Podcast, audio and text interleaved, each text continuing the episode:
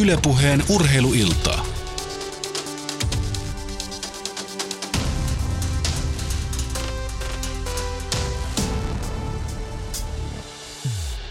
Mahtava jalkapallo ilta edessä Yle puheella, kun Mestarin liigan viime kauden finaalistit kohtaavat Madridin paikallistaisto Atletikon ja Realin välillä siis edessä, joten tunnetta ei tänään varmasti kentältä puutu.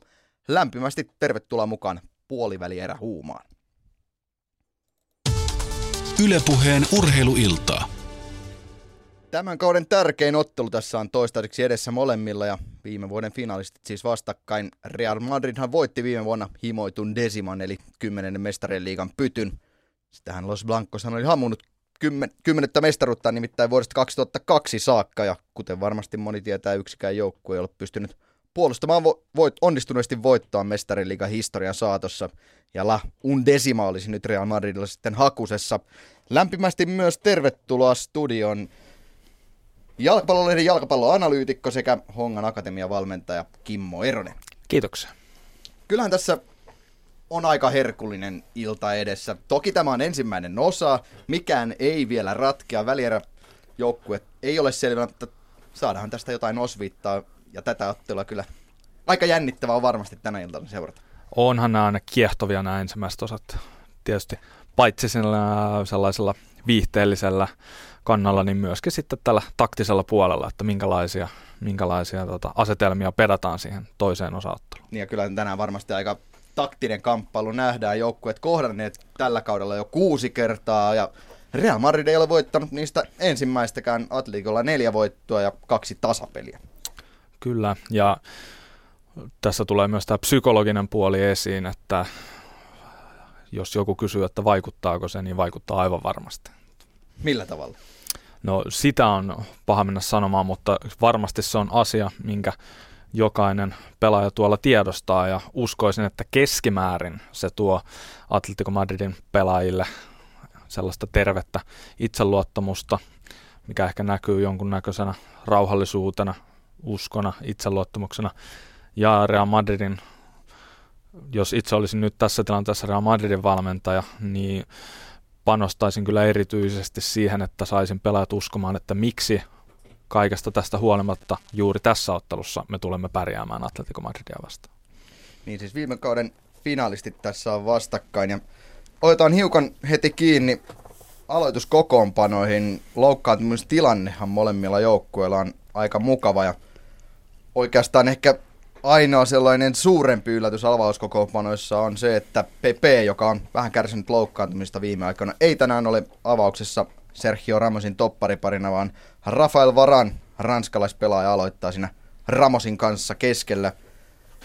Käydään saman tien vaikka läpi itse asiassa vierasjoukkueen Real Madridin kokoopano kokonaisuudessaan Iker Casillas maalilla, Marcelo vasenpakki, Carvajal oikealla, Ramos Varane topparina – Keskientällä kolmikko, James Rodriguez, Toni Kroos, Luka Modric ja hyökkäys troikkana BBC eli Benzema, Bale sekä Cristiano. Ronaldo tuolla vasemmalla, Bale oikealle, Benzema sitten sentterinä. Ei mitään suuria yllätyksiä, mutta kyllähän kun tätä pelaajalistaa katsoo, niin siinä on kyllä maailmanluokan pelaaja ihan joka paikalla. On, on, on. Ja sehän on mielenkiintoista myös, että nyt oikeastaan Ancelotti on saanut vasta sen parhaan permanenttinsa. James Rodriguezillähän on ollut loukkaantumisia ja Luka Modrickin oli, oli pitkään loukkaantuneena. Kyllähän Luka Modric on sellainen pelaaja, joka on erittäin tärkeä tuossa Real Madridin keskientäkeskustassa. Kuten Toni Krooskin on. Joo, en piilottele sitä mitenkään, että itse tykkään todella paljon Luka Modricista, hänen, hänen pelitavastaan. Se on pieni, pieni kokoinen, taitava pelaaja, jonka vahvuudet kuitenkin minun mielestäni suurimmaksi osaksi ovat nimenomaan puolustuspelissä, katkontapelissä, kentän tasapainottamisessa. Ja tässä on mun mielestä sellainen hieno ristiriita tavallaan, että kuinka, kuinka taitava ja vikkeläjalkainen kaveri on kyseessä ja silti nykyjalkapallossa hänen vahvuudet ovatkin siinä puolustuspelissä. Niin, hän ei ole tällainen ehkä, nyt puhutaan tällaista modernista, isokokoisesta puolustavasta keskikenttäpelaajasta, mutta osoitus siitä, että koko ei ratkaise aina kaikkea. Juuri näin, juuri näin. Otetaan sitten Atletico Madridin avauskokoopano Jan Oblak maalilla, Miguel Angel Moya. Hänellä on ollut myös pientä takariisivammaa ja 22-vuotias slovenialainen tänään Atletico Madridin maalilla. Puolustus oikealta vasemmalle Juan Fran Miranda, Godin, Sigueira, Sigueira tullut tuonne vasemman pakin paikalle, Jesus Gamesin tilalle.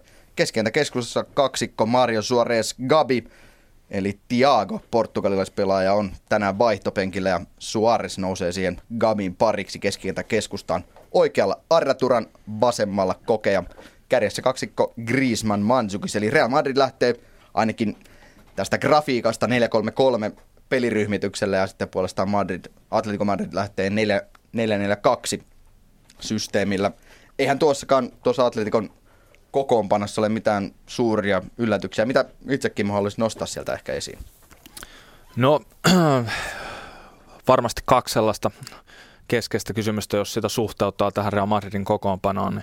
Yksi on tämä keskikentän keskusta.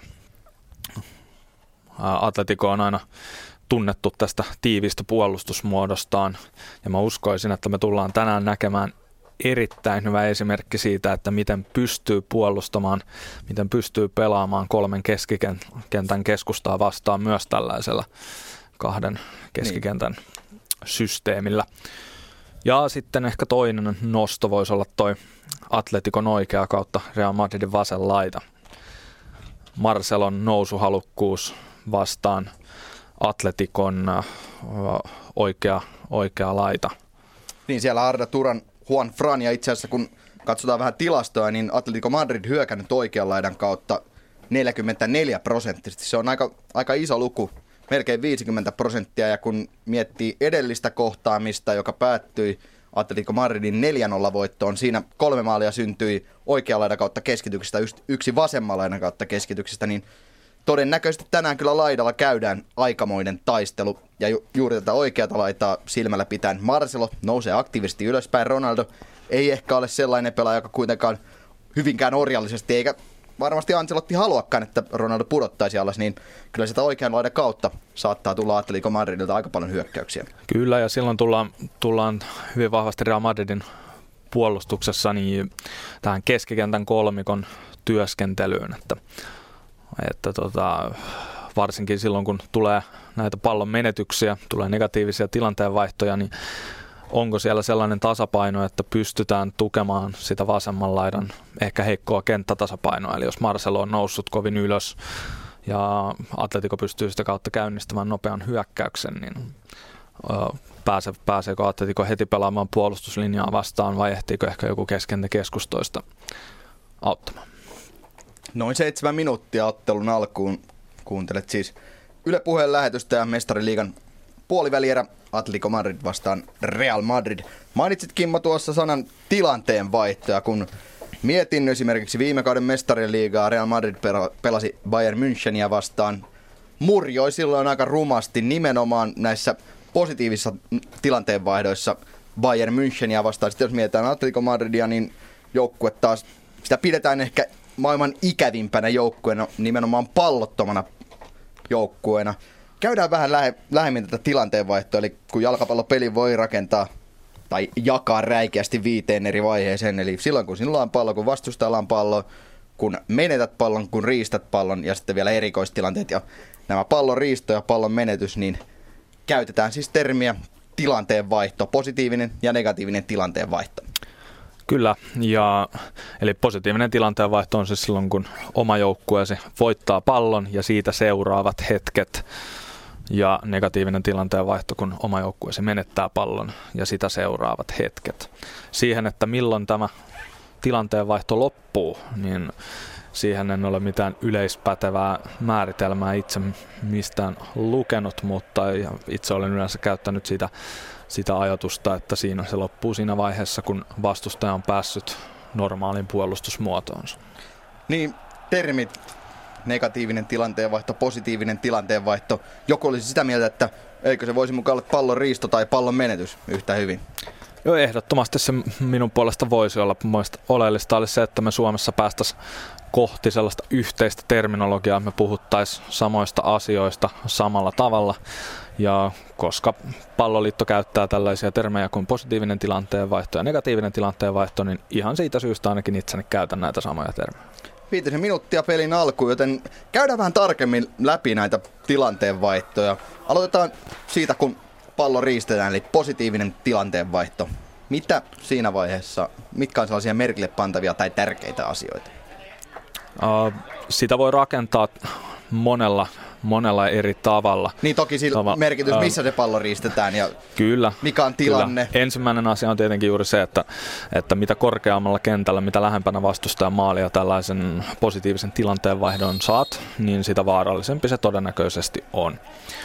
Positiivisessa tilanteenvaihdossahan siitä tekee erityisen haluttavan tilanteen se, että vastustajan muoto, puolustusmuoto on todennäköisesti ää, erittäin heikko. Ja, ja toki sekin riippuu vastustajan pelin organisoimin tasosta.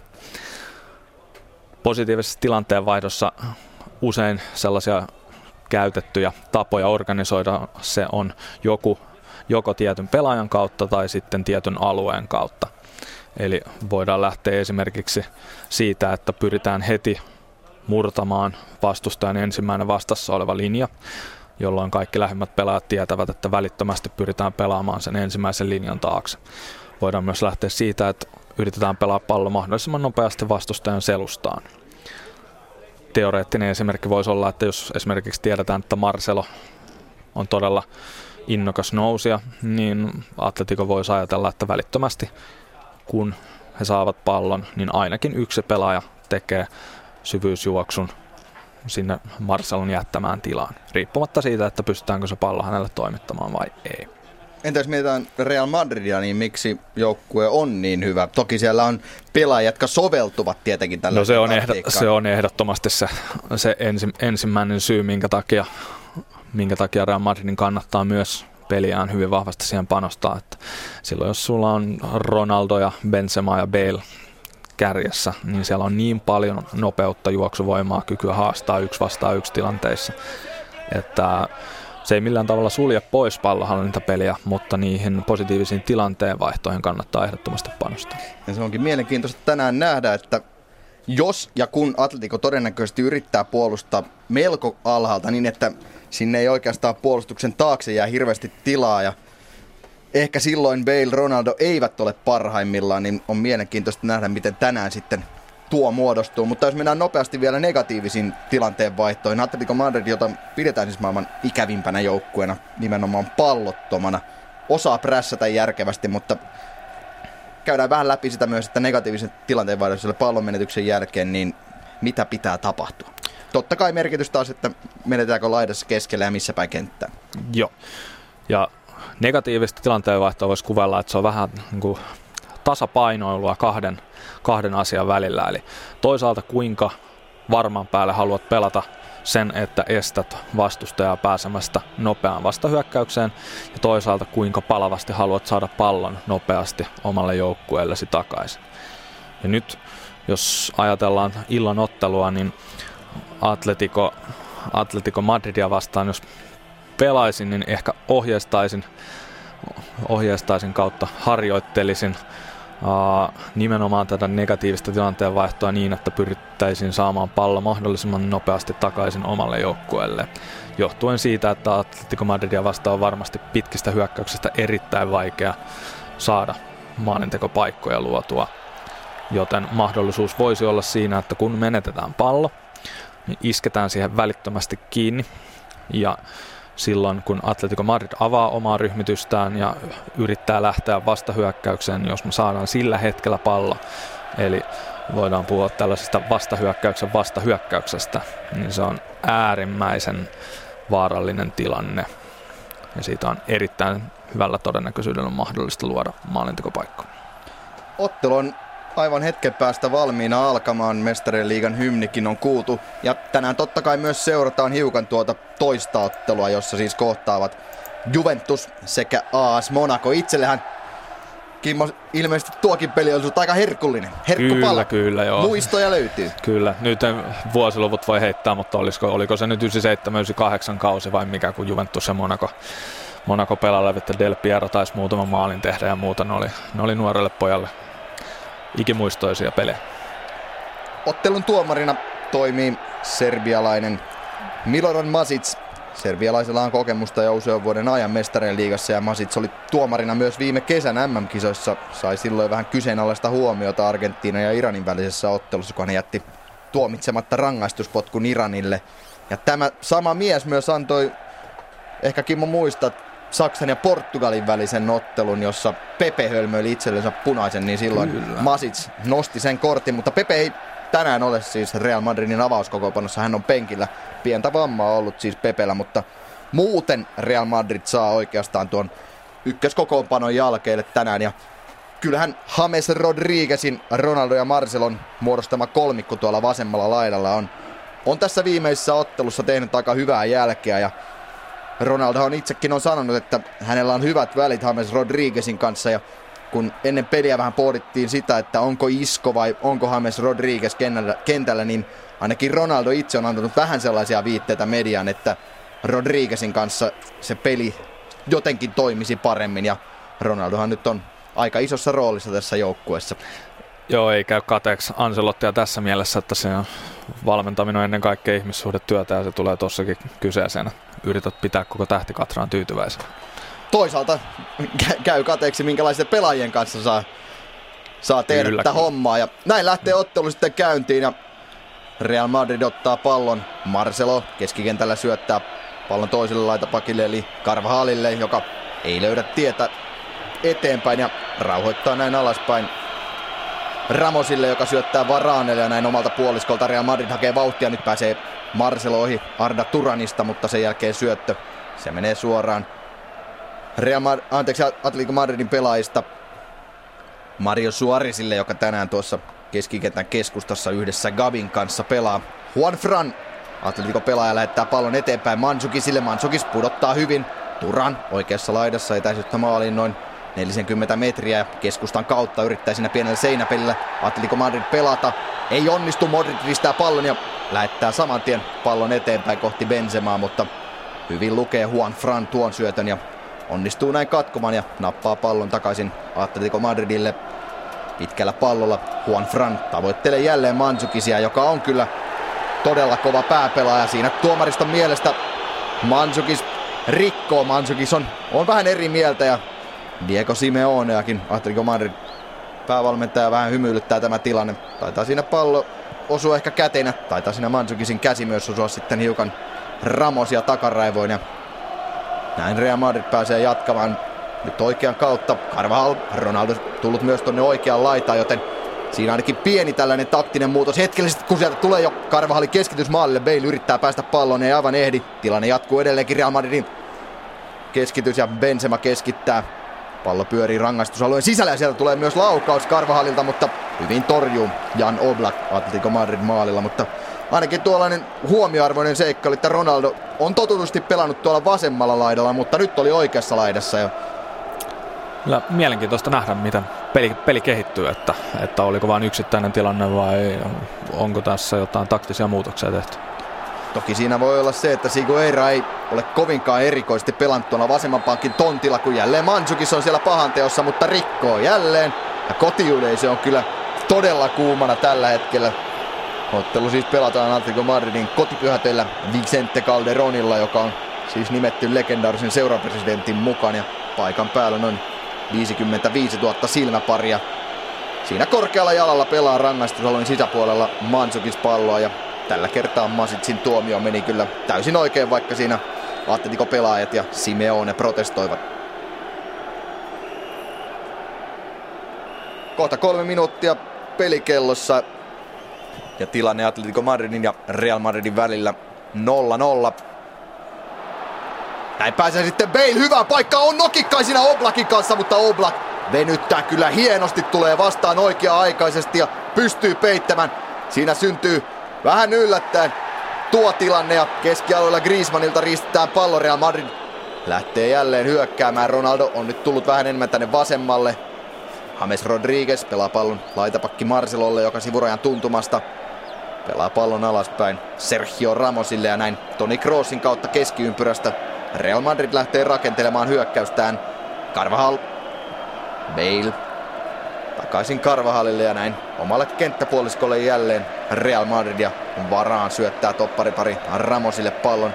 ainakin ensi minuuttien aikana tässä Real Madrid on pitänyt palloa selkeästi enemmän, se nyt ei varsinaisesti ole mikään yllätys, jos katsotaan näitä pallonhallintaprosentteja tämän kauden mestarien liigassa. Atletico Madridin pallonhallinta se on 46 ja rapiat ja Real Madridilla sitten 56. Turaan menettää pallon, mutta on saada sitten riiston aikaiseksi, mutta James Rodriguezia rikotaan keskialoja ja näin Real Madridille siitä vapaa potku, mutta siinä ehkä nähdään myös tuota, kun Atletico Madrid menettää pallon, niin välittömästi isketään kiinni ja jopa rikotaan ihan, ihan vaan silläkin, että ei päästetä vastustajaa siihen vastahyökkäykseen ja näin saadaan aina oma puolustusmuoto kasaan. Se on myös aika tärkeää näissä negatiivisissa tilanteenvaihdoissa. Kyllä, siinä on rike on usein paras tapa puolustaa negatiivinen tilanteenvaihto, koska se antaa niin paljon aikaa asettautua puolustusmuodostelmaan.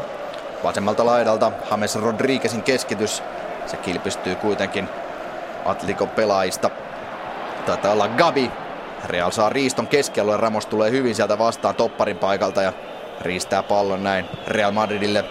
Marcelo levittää jälleen toiseen laitaan Daniel Carvajalille, joka antaa viereen Ronaldolle. Selkeästi yrittää sen nyt oikeaan laitaan kyllä pientä ylivoimaa luoda siinä Real Madrid. Ronaldo liikkuu tuonne oikeaan laitaan Bailin lähelle ja näin Carvajal, Bale, Ronaldo-kolmikko yrittää muodostaa sinne pienen ylivoiman. Pakko Siinä... vielä palata sen verran tuohon juuri tähän tilanteeseen. Hienoa, että nähtiin Erinoma... No radio, radion kuuntelijat eivät kyllä näe. No, totta, totta. Oblakilta aivan loistava torjunta. Vastaan tulossa pitää itsensä loppuun asti isona, pitää kädet ylhäällä. Ja kun Bale yrittää pienellä, ei nyt millään vipillä tai chipillä, mutta pian vähän nostaa ilmaan, että menisi vastaan tulevan maalle vähän yli, niin vielä saa kädellä reaktiotorjunnan sieltä. Erinomaisesti tultu vastaan. Loistava torjunta kyllä Oblakilta. 22 vuotta on slovenialaisella ikää tuli täksi kaudeksi Atletico Benficasta. Ei ole hirveän paljon saanut tällä kaudella vastuuta, mutta jotain miehen lahjakkuudesta kertoo se, että teki debyytin Slovenian liigassa vai 16-vuotiaana, kun Real Madrid riistää pallon puolustusalueella ja näin lähdetään sitten Beilin kautta rakentamaan Bale keskiympyrässä. Oikean laitaan levitys Carvajalille. Carvajal pelaa pystyy Benzemalle. Benzema hetken aikaa selkä maaliin päin ja näin pudottaa alaspäin takaisin laitapakki Carvajalille ainakin tässä alkuun. Aika paljon Real on yrittänyt tulla tuolla oikean laidan kautta. Carvajal, Modric, ja näin Modric kierrättää pallon aina Crossille, joka tuossa keskiketä keskustassa. Ei löydy siitä syöttösuuntia eteenpäin. Kyllähän tässä nähdään, että Atletikolla todella tiivis. Oikeastaan siellä on kymmenen pelaajaa pallon alla. Ja tässä oli erittäin mielenkiintoinen valinta Real Madridilta, että oli selkeä paikka, hyökätä nopeasti, löytyy yksi vastaan yksi tilanne laidasta, mutta sitä ei edes yritetty varsinaisesti hyödyntää, vaan tyydytti vaan pitämään palloa omalla joukkueella. Ja, ja näissä ennen kaikkea tärkeää, että pystyy säilyttämään hyvän suhteen, että, että pystyy hyökkäämään sekä nopealla että pitkällä hyökkäyksellä. Modricia rikotaan keskialueella ja siitä tulee Real Madridille ihan mukavasta paikasta vapaapotku Jopa sellainen etäisyys, josta Cristiano Ronaldo saattaa yrittää suoraan. Toki pitää muistaa se, että Ronaldon vapariviressä ei kyllä ole ollut mitenkään kovinkaan erikoinen, vaikka toki teki Eibaria vastaan viikonloppuna maalin vapaapotkusta, mutta jos mietitään sitä, että sitä ennen hän oli laukunut 56 vapaapotkua, joista ei yksikään ollut mennyt sisään, niin eihän se kohdistus ole ollut ihan ihan paras mahdollinen, mutta nyt on 35 metristä vaparipaikkaa. Kyllä sillä aika totuusti haara asennon Ronaldo ottaa. Niin, alkaako tilastolliset todennäköisyydet olla sen puolella, että niin. alkaa uppoamaan. Kyllä tässä selkeästi suoran vaparin vauhti ainakin Ronaldolla on ja Masits asettelee sinne vielä muuria laittaa muurin oikealle paikalleen ja näyttää siinä myös pelaajille sitten, että käsiä ei saa nostaa siinä pään eteen tarkoittaa tällä ilmeisesti sitä, että jos, jos näin joku tekee, niin kyllä sitä käsivirran vihelletään. Muuri on tuossa vähän rangaistusalueen ulkopuolella ja etäisyyttä maaliin. On siis noin 35 metriä silmämääräisesti arvioituna. Näin Ronaldo vauhtiin ja sieltä lähtee Ronaldo knuckleball. Mutta Oblak nappaa aika varmasti tuon pallon. Ei yhtään pöllömpi laukaus Ronaldolta, mutta Oblak näkee pallon koko ajan ja pystyy torjumaan. Aika ikävän pompu toki ottaa juuri ennen maalivahtia. No, vaikea, vaikea veto maalivahdille. Pomppu ennen siinä ja siinä on Bale äh, vedon, vedon linja, linjalla. Ei tiedä, että osuuko siihen vai eikö osu. Todella vaikea veto ja hienosti Oblak nimenomaan liimaan ton pallon. Jos ollaan tilanteenvaihdosta puhuttu, niin erikoistilanteet ne tänään myös varmaan isossa roolissa. Ainakin Atletico Madrid on tällä kaudella liigassa paukuttanut ja hirmu määrän maaleja erikoistilanteessa. Taitaa olla yhteensä 26 ja seuraavaksi eniten on tehnyt Barcelona ja Barcelona on tehnyt 15 kappaletta. Ja kun näistä valtaosa on syntynyt sivuvapareista ja kulmapotkuista, niin Real Madrid saa olla kyllä todella tarkkana Atletico Madridin erikoistilanteiden kanssa. Ja se on myös vähän tyypillistä tälle Simeone pelitavalle, että keskitysten kautta tulee paljon maaleja ja tämmöiseksi siis erikoistilanteet ovat isossa roolissa. Ja kyllähän tämä myös tällaisen hyvän päävalmentajan merkki on, että erikoistilanteesta pystyt luomaan niinkin paljon vaarallisia paikkoja. Kyllähän Diego Simeone on tehnyt loistavaa työtä Atletikon peräsimessä. Kyllä, ja olen ehdottomasti samaa mieltä, että erikoistilanteet on sellainen asia, missä varsinkin seurajoukkuessa, niin ne pitää kyllä pystyä laittamaan kuntoon.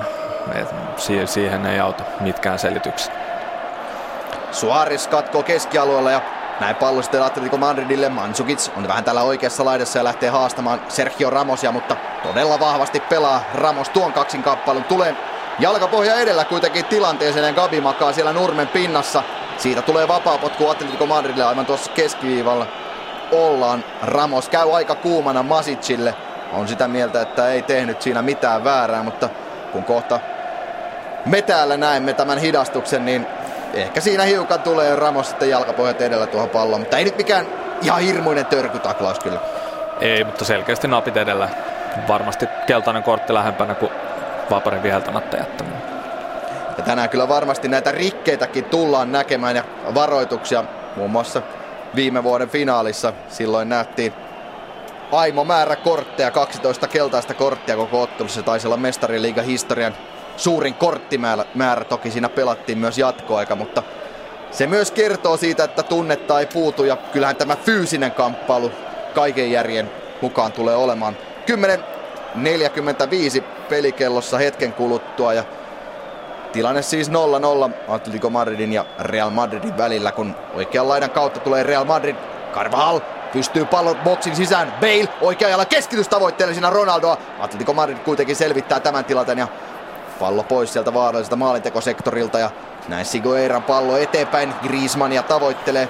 Pallo tulee sinne Real Madridin puolustuksen selustaan, mutta Rafael Varane ehtii ennen Griezmannia palloon ja rauhoittaa alaspäin näillä Iker Casillasille asti. Näin lähtee James Rodriguez nostamaan Real Madridin hyökkäystä. Syöttösuuntia eteenpäin ei kuitenkaan löydy ja näin levitys tuonne oikeaan laitaan Carvajalille, joka pudottaa viereen Modricille ja näin keskiympyrästä jälleen Real Madrid hakee vauhtia. Marcelo nyt vasempaan laitaan, pelaa eteenpäin Benzemalle. Benzemakin on liikkunut aika laajalla sektorilla nyt tuolla vasemmassa laidassa. Tarjoili siihen Marcelolle, mutta Marcelo ei pääse Atletico Madridin puolustuksen läpi. Pallo karkaa päätyröjästä yli ja näin jatketaan Atletico Madridin maalipotkulla tätä tilannetta. Real on pelannut hyvin näitä pit, pit, pidempiä hyökkäyksiään. Uh, jo pari-kolme kertaa päässyt kohtalaisen yksinkertaisilla syöttöketjuilla. Niin ei nyt mihinkään avopaikkaan vielä, mutta, mutta kuitenkin suht vaarallisiin tilanteisiin. Ja toki sitten oli vielä se yksi pitkän syötön, syötön tilanne, missä Bale oli sitten loistavassa maalintekopaikassa. Näin pallo siellä Real Madridin alueella ja näin levitys laitaan Juan Franille. Juan Fran yrittää syöttää siinä eteenpäin, mutta James Rodriguez välissä ja näin pallo sitten Rodriguezin kautta sivurajan yli. Siinä rikotaan Turania oikeassa laidassa vähän noin viisi metriä tuosta rangaistusalueen kulmasta. Ja vapaa potku nyt Atletico Madridille ja näitä paikkoja kyllä joukkue tässä on varmasti odottanut. Nyt on sitten ensimmäinen paikka iskeä erikoistilanteesta. Marcelo puristelee siinä päätään. Ja kyllähän kun tässä hidastusta katsellaan, niin ihan mitään järkyttävää repimistä siinä ei ole. Turan siinä taitaa vaatia vielä korttiakin Marcelolle, ei sitä kuitenkaan saa. Vielä pysyy kortit Masitsin taskussa, mutta nyt on sitten hyvä paikka ja pallon taakse Koke, Koke joka on kyllä tällä kaudella tarjoillut, taitaa olla yhteensä 15 maalisyöttöä ja iso osa niistä tullut nimenomaan näistä erikoistilanteista ja jos miettii, että siellä on maalla pääpelaajia kovia sellaisia, Mansukis, Miranda, Godin, niin kyllä tässä Realilla on nyt tiukka paikka kokee. Pallo tulee maalille ja Godin on siellä ilmatilan herrana. Ja lopulta Godin puskee ja Ramosin kautta pallo menee päätyräjästä yli ja näin Atletico Madridille sitten heti perään kulmapotku. Nyt ei mene kokea antamaan, vaan Gabi tällä kertaa pallon taakse. Gabi joukkueen kapteeni, joka siis tuossa keskialueen keskustassa pelaa. Etutolpalle on aika paljon näitä palloja laittanut. Atletico Madrid näistä erikoistilanteista nyt Iker Casillas pääsee väliin ja näin tuo Atleticon Madridin erikoistilanne kuittuu. Kasilaksen rooli on myös mielenkiintoinen näissä eri, erikoistilanteissa, tai on mielenkiintoista nähdä, miten hän selviää siitä, että tällä kertaa pallo tuli suoraan syliin ja hyvä nyrkkeily.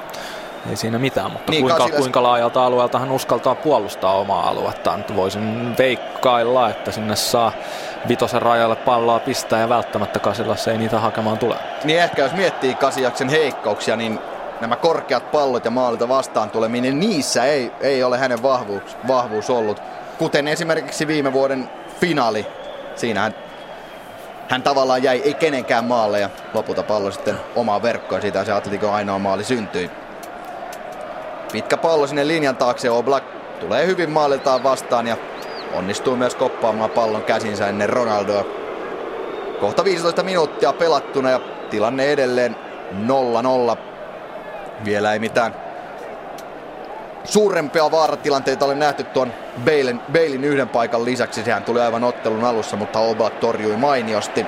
Muuten aika tasaisissa merkeissä edennyt tämä peli. Real ehkä pitänyt palloa enemmän, mutta ei mitään hirveätä myllytystä toistaiseksi ole nähty kyllä kummassakaan päässä. Modric, Kroos, Kroos pienessä tilassa nostaa pallon Karvahallilla. Nyt polttaa vähän Karvahallilla pallo jalassa, mutta Siihen tulee viereen Ramos auttamaan ja roiskaisee pitkä pallon. Ronaldo ehtii palloon ennen Miranda. Nyt on Ronaldo yksi vastaan yksi tilanne. Pudottaa alaspäin. James Rodriguezille. Rodriguez boksin sisään. Benzema yrittää murtautua siinä läpi Atletico puolustuksen, mutta ei onnistu.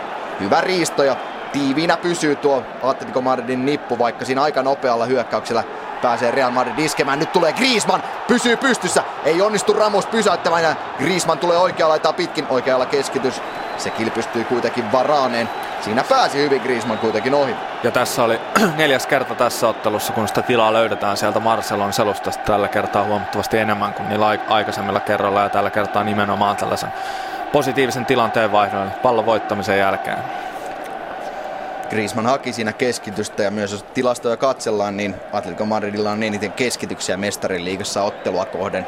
Viime kaudella esimerkiksi Manchester United ja kritisoitiin aika paljon siitä, että joukkue viljeli vain keskityksiä, mutta Atletico Madridin osalta tuo on ollut melko tehokas pelitapa, kun Ronaldo lähtee sitten Real Madridin pelaajista hyökkäykseen, tulee vasenta laitaa pitkin, mutta on aika yksinä siinä kyllä nähdään, miten erinomaisesti Atletico Madrid puolustaa. Miranda liikkuu toppari paikalta tuonne oikeaan laitaan, Gabi tulee tukemaan ja Ronaldon tie on estetty. Real Madrid kiertää pallon kuitenkin sitten oikeaan laitaan, josta löytyy Bale. Bale lähtee haastamaan, tulee boksin sisään, ulkosuudella vielä syöttö maalin eteen.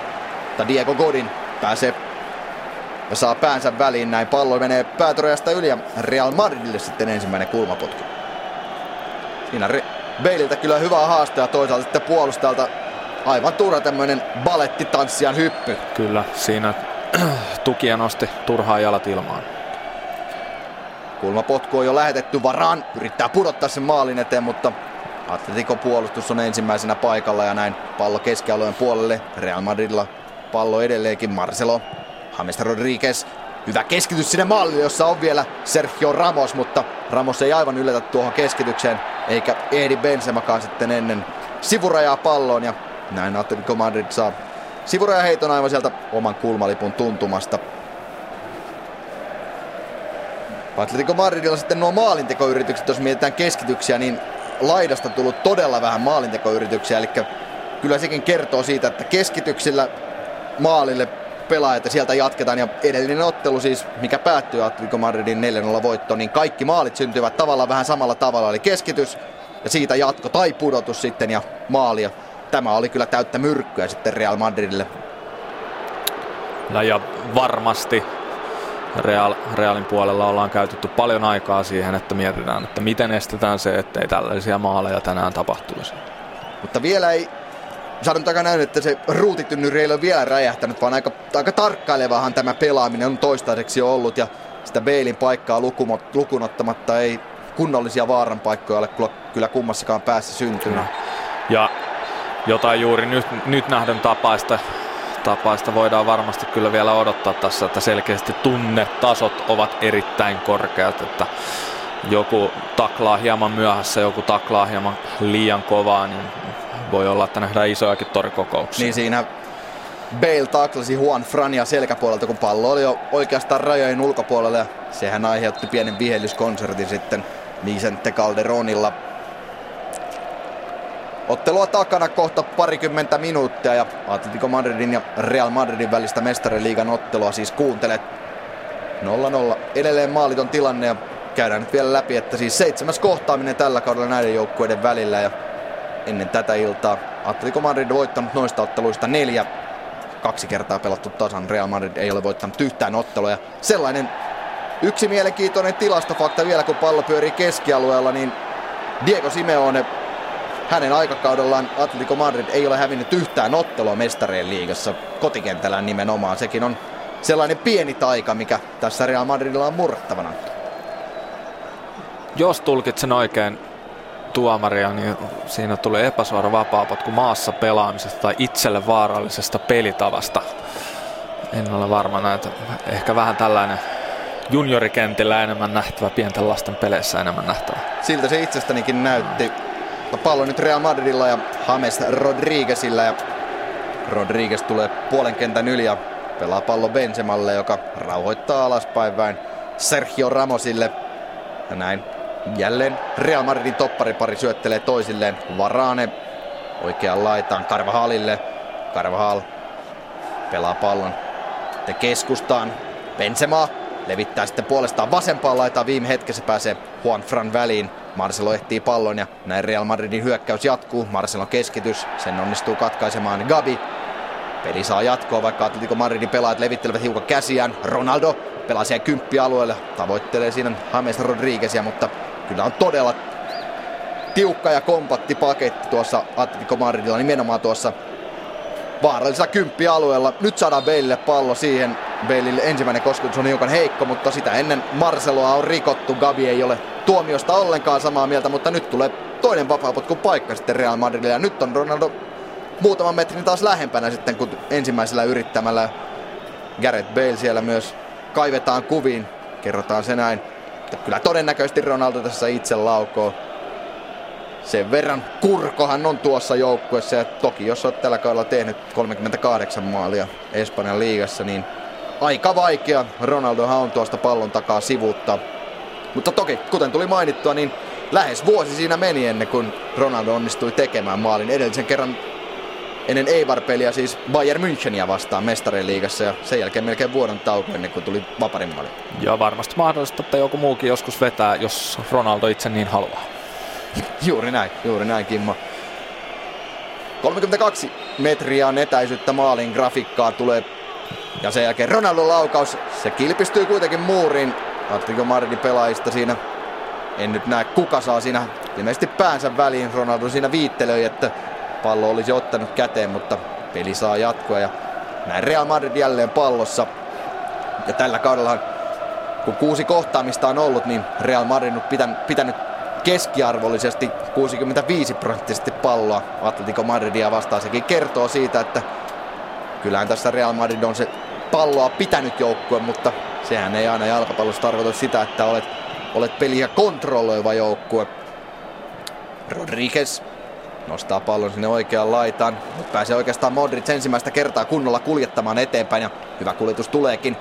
Bale keskitys maalille pilkun kohdalle, mutta Miranda pääsee väliin ja näin on sitten Atletico Madridin vuoro lähteä vastahyökkäykseen. Kokee, pelaa pystyy Mansukisille. Mansukis ei ole paitsiossa, mutta Varanen juoksunopeus riittää ja niin riittää myös sitten Kasiasin vastaantulo. Siinä oli kuitenkin aika tuollaista taattua Atletico Madridia parilla nopealla syötöllä, kun pallo saadaan riistettyä, niin pyritään hyökkäämään. Kyllä ja näitä tilanteita, kun muutaman kerran Atletico saa pelin aikana, niin varmasti sieltä maalintekopaikkoja kyllä syntyy. Tällä kertaa ehkä ihan se pelaajan roolitus ei siinä osunut, eli Mantsukis ei välttämättä ole se, kenelle se viimeinen syöttölinjan selustaan juoksuun haluttaisiin pelata. Niin siinä kyllä varaan vei tuossa juoksukilpailussa aika satan olla Mantsukis, ja nyt Mantsukis tulee hyvin vastaan.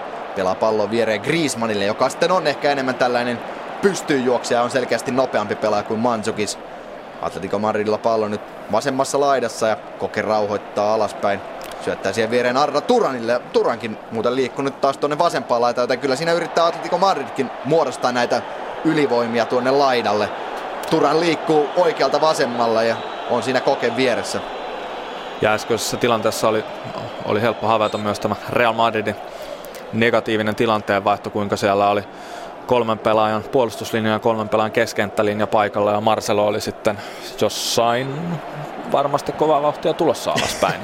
ja siinä oli Hames oli tämän keskikenttäkolmikon uh, laitimaisena siellä vasemman laidalla oli selkeästi piti vähän tätä Marcelon, Marcelon tonttia siellä, mikä oli edelleen siis tyhjän. Pallo keskiympyrässä ja Atletico Madridin pelaajista Miranda puskee pallon siihen Arra Turanille. Miranda peippailee nyt siinä alimpana miehenä, mutta pystyy rauhoittamaan alaspäin Oblakille ja näin ei siitä suurempaa vaaratilannetta pääse syntymään. Oblakin pitkä avaus on Manzukisille, joka pudottaa viereen Griezmannille. Kokee, harrauttelee siinä ja ottaa mukaan vielä taustanous, taustanousua tekevän Sigeiran, mutta Sigeira ei tuohon kokeen syöttöön ehdi ja näin Real Madridin maalipotkulla jatketaan. Vielä ehkä tuosta Atletico Madridin pelaamisesta positiivisissa tilanteenvaihdoissa. Simeone on itsekin sanonut niin, että he pyrkivät pelaamaan osittain nopeasti sen takia, että vastustajan puolustusmuoto ei ole vielä kunnossa, mutta toisaalta myös sen takia, että jos he saavat pallon pelattua nopeasti hyökkäyskolmannekselle, niin ei ole niin suurta, tai siellä jos pallo menetään, niin se ei ole vaarallista. Ja riskitasojahan no. Atletico Madrid pyrkii koko ajan pitämään mahdollisimman pieninä. Kyllä, ja helpoin vaihe edetä nopeasti sinne hyökkäyskolmannekselle on tietenkin pallon, pallon voittamisen jälkeen tässä positiivisessa tilanteenvaihdossa, koska silloin se vastustajan puolustusmuoto ei yleensä ole organisoitu. Melkoinen, melkoinen sählinki siinä Atletico Madridin maalista noin 35 metriä eteenpäin.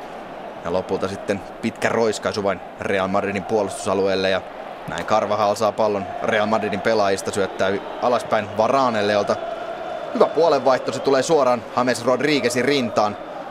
Ihan tarpeeksi nopeasti siinä ei tuota vaikeata keskitystä Hames saa haltuunsa ja näin jälleen on Atletico Madridin puolustusmuoto aika hyvin kunnossa ja vasemman laidan kautta ei päästä etenemään, vaan näin sitten keskikentän kautta kiertään oikea laitaan Karvahalle. Kyllähän tässä vähän samanlainen kaava tässä toistuu, eli Real Madrid ei tuolta laidalta pääse. Sitten yritetään kiertää pallo toisella ja katsoa, jos, josko sieltä löytyisi niitä ylivoimatilanteita tai, tai mahdollisuuksia edetä. James Rodriguez haastaa siinä Atletikon pelaajista. Sigera ei pääse ohi, mutta pallo sivurajasta yli ja näin kulmalipun tuntumasta sivuraja Real Madridille.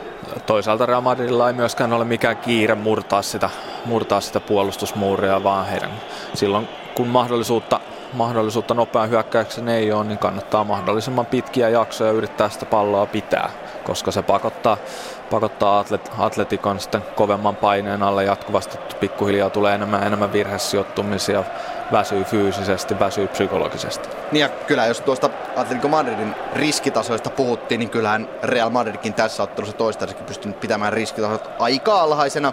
Palloa pelattu tuonne laitaan ja siellä laitakaistolla ne menetykset eivät missään nimessä ole yhtä vaarallisia kuin sitten tuossa keskiympyrässä tai keski, keskialueen keskustassa.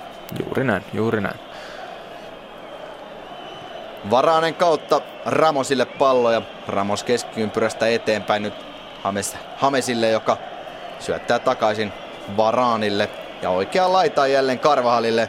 Karvahalin nosto kohti Beilia, mutta se menee Sigeiralle, joka puskee palloa eteenpäin. Ja nyt oli sitten pieni vastahyökkäyksen paikka Atletico Madridilla ja sieltä lähteekin pitkä pallo, tulee jälleen kohti Mansukisia, ei tule Casillas vastaan, mutta näkee, että pallo menee päätyrajasta yli ennen, ennen kuin Mansukis siihen ehtii ja näin tuo hyökkäys kuihtuu kokoon. Tämä olisi ehdottomasti ollut Kasilla se pallo hakea, vaikka siinä ne vaarat. Niin Manu Neuer olisi ehkä no, ollut Kyllä, siinä. olisi ottanut pallo haltuun ja pelannut toisella jo seuraava hyökkäyksen käyntiin.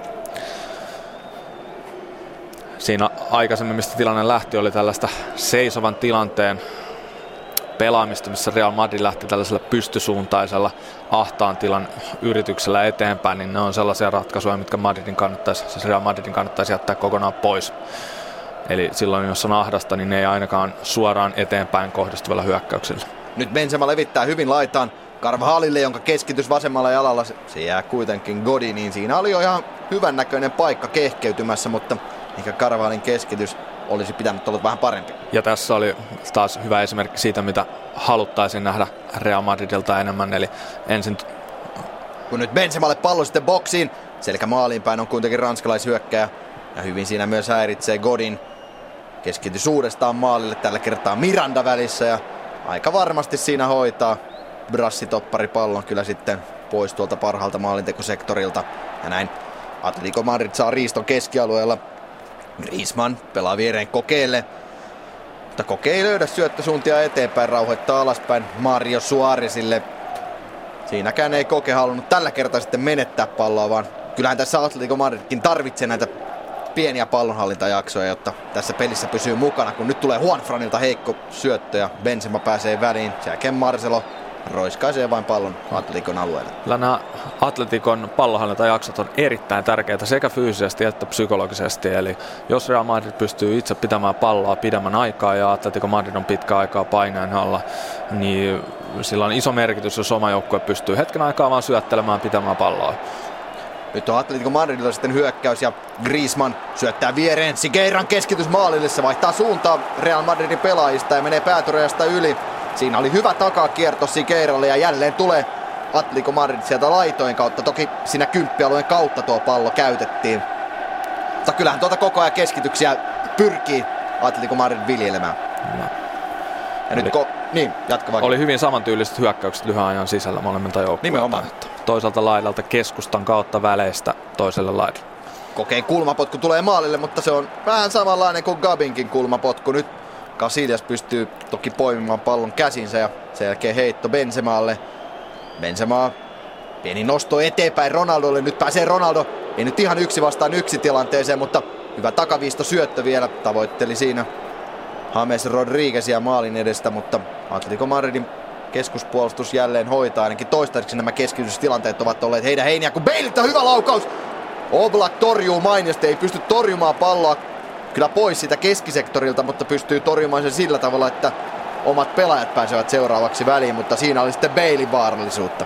Pikkusen vaarallisesti ja ir, ir, irtopallo siihen, mutta erittäin hyvä, hyvä laukaus ja maalivahdelle erittäin vaikea jälleen torju, torjuttava pomppaa juuri ennen, ennen torjuntaa, mutta tietyllä prosentilla näissä kyllä hyökkäjät ovat ensimmäisenä pistämässä pallon maaliin, joten ne pitäisi ehdottomasti saada ohjattua sinne sivulle. Mutta siinä ehkä ensimmäistä kertaa tuon ö, Atletico Madridin toppareiden eteen aukesi pieni tila, mitä ei toistaiseksi vielä ole tässä ottelussa nähty. Kyllä, ja uskon, että se oli seurausta ennen kaikkea siitä, että Real Madrid sai hyvän positiivisen tilanteen vaihdon, hyvä hyökkäys, ja Atletico Madrid ei ollut ehtinyt organisoitua vielä siitä, vaikka hetkellisesti saivatkin purettua. Ja mistä itse asiassa kaikki lähti oli se, että aiemmin ehkä hieman jopa kyseenalaistama, niin Iker Casillas liimasi sen äh, keskityksen kulmapotkusta ja pystyy näin avaamaan sen nopean positiivisen tilanteen vaihdon.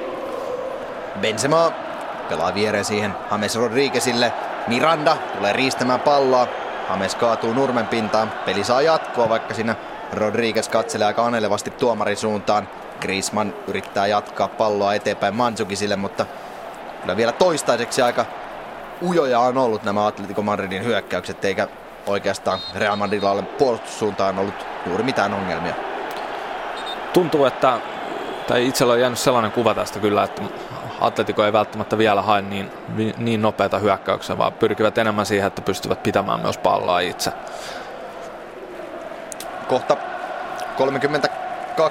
32,5 minuuttia ottelua takana ja 0-0 edelleen lukemat. Atletico Madridin ja Real Madridin välinen ottelu tässä siis kyseessä.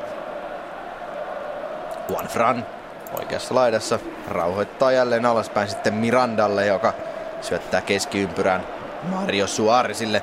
Suarezin ristipallo vasempaan laitaan, siellä on vasen pakki. Sigera nousussa, Karvahal pitää häntä. Sigera hakee ja vasemman jalkansa vapaaksi ja lopulta keskitys sitten Karvahalin kautta yli ja näin kulmapotku Atletikolle ja jälleen tuota vasemmalta kulmalipulta. Ja nyt jos sä pelaat Atletikoa vastaan ja tiedät kuinka hyviä ne on hyökkäämään laidolta ja tekemään näitä keskityksiä, niin toi pitkä syöttö, niin itse ohjeistaisin kyllä, että siihen pitäisi päästä ilmasta käsiksi ja voittaa se ilmassa. Koke pallon taakse edellinen kulmapotku meni suoraan Kasiasille, mutta nyt tulee parempi pallo siihen etutolpalle. Ei pääse yksikään Atletico pelaaja väliin, mutta tilanne jatkuu edelleen. Mario Suarez yrittää siinä murtautua läpi Real Madridin puolustuksen, mutta Los Blancos hoitaa tämän tilanteen ja näin pallo sitten keskialueella aina Gabille. Gabi nostaa Turanille, Turan nostaa sinne linjan taakse tavoittelee Mansukisia, mutta vähän liian kova on tuo syöttö eikä kroatialainen ehdit pallon. Kaikki Atletikon kulmapotkut sisäänpäin kiertäviä etutolpalle, mistä tilastojen mukaan tehdään eniten maaleja prosentuaalisesti. Ja tämä ei todellakaan ole mikään yllätys. Kyllä Simone järjestäen on käskenyt kulmapotkut laittaa juuri siihen etualueelle. Toki pieniä variaatioita on myös tullut. Aina silloin tällöin sitten pyritään jollain blokilla saamaan tilaa takatolpalle, jonne juoksee yksi pelaaja. Ja sillä tavalla myös Atletico on tällä kaudella onnistunut tekemään maaleja, mutta pääosin osumista, tai suurin osa maaleista on tullut nimenomaan siitä etutolpan tuntumasta. Tämä on erittäin laadukasta erikoistilanne pelaamista, eli tietty perusmalli, millä mennään, mutta siihen kannattaa kehittää myös joku harvinaisempi variaatio, mitä vastustaja ei sitten pysty etukäteen skauttaamaan ja ennakoimaan niihin. Mutta kyllähän Atletico Madrid on yksi parhaista esimerkkeistä siitä, mitä hyvä päävalmentaja voi parhaimmillaan saada aikaan, koska eihän tuo joukkue nyt ole esimerkiksi Real Madridin verrattain mikään sellainen tähtisikermä. Toki paljon hyviä pelaajia, jotka pystyy myös pelisysteemiä toteuttamaan mainiosti.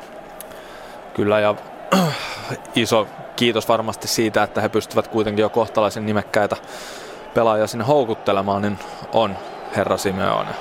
Eli näin laadukasta työtä tekevä valmentaja houkuttelee sitten myös helposti isompia nimiä.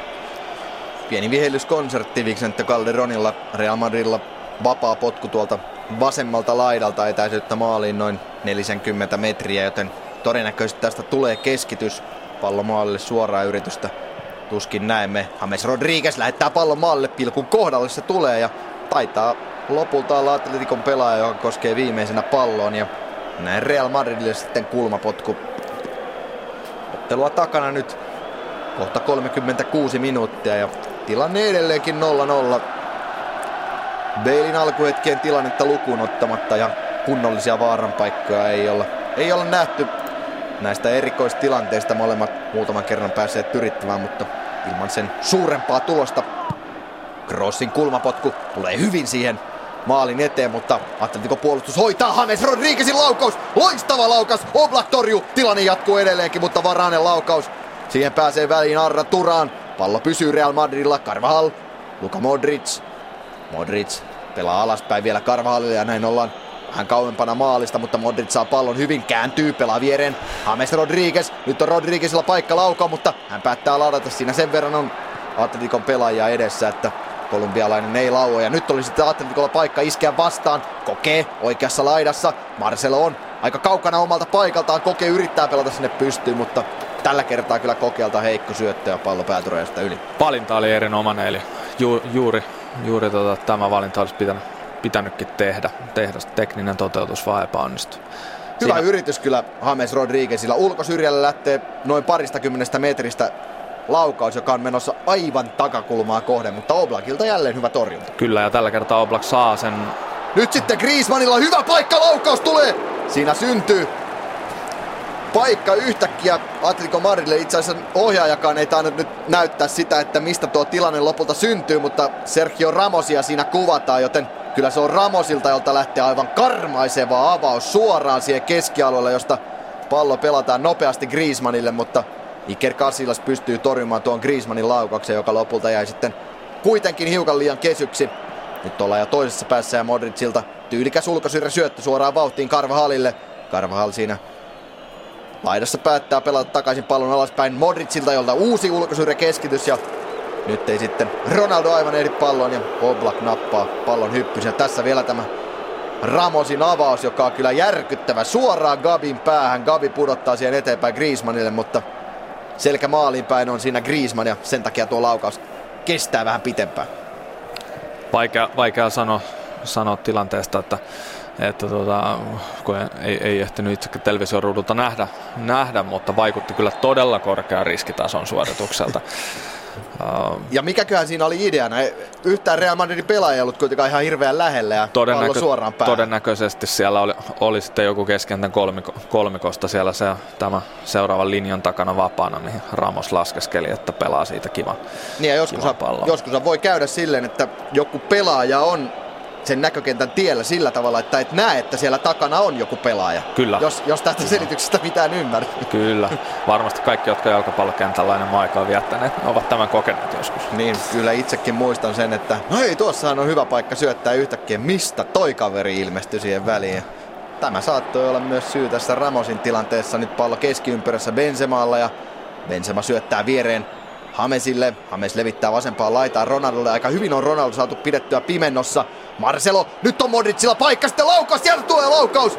Se menee kuitenkin yli. Ehkä tässä nähdään, että Luka Modric ei nyt ole mikään armoitettu maalintekijä. Siinä oli hyvä paikka, mutta yli maalin lähtee tuo Modricin laukaus ennen kaikkea siinä ehtii kolme Atletico Madridin pelaajaa tulee nopeasti kohti palloa, pystyy sulkemaan, sulkemaan sitä laukausvaihtoehtoa ja pystyy aiheuttamaan psykologista painetta siihen laukaustilanteeseen, mikä sitten vaikeuttaa heti tätä suoritusta. Mutta siinä aukesi jälleen paikka kuitenkin toppareiden edessä. Nyt muutaman kerran Real pystynyt pelaamaan pallon siihen. Kyllä, ja tämäkin lähti Real Madridin hyvästä positiivisesta tilanteenvaihdosta, missä ennen kaikkea Hames siinä keskijänten keskellä reagoi välittömästi pallovoittamiseen ja tarjosi sen syöttömahdollisuuden, miten pystyttiin heti ohi voittamaan se Atletico Madridin ensimmäinen linja ja sitä kautta saatiin sitten tilanne, tilanne myöskin vietyä lähelle Real, äh, anteeksi, Atleticon äh, puolustusaluetta.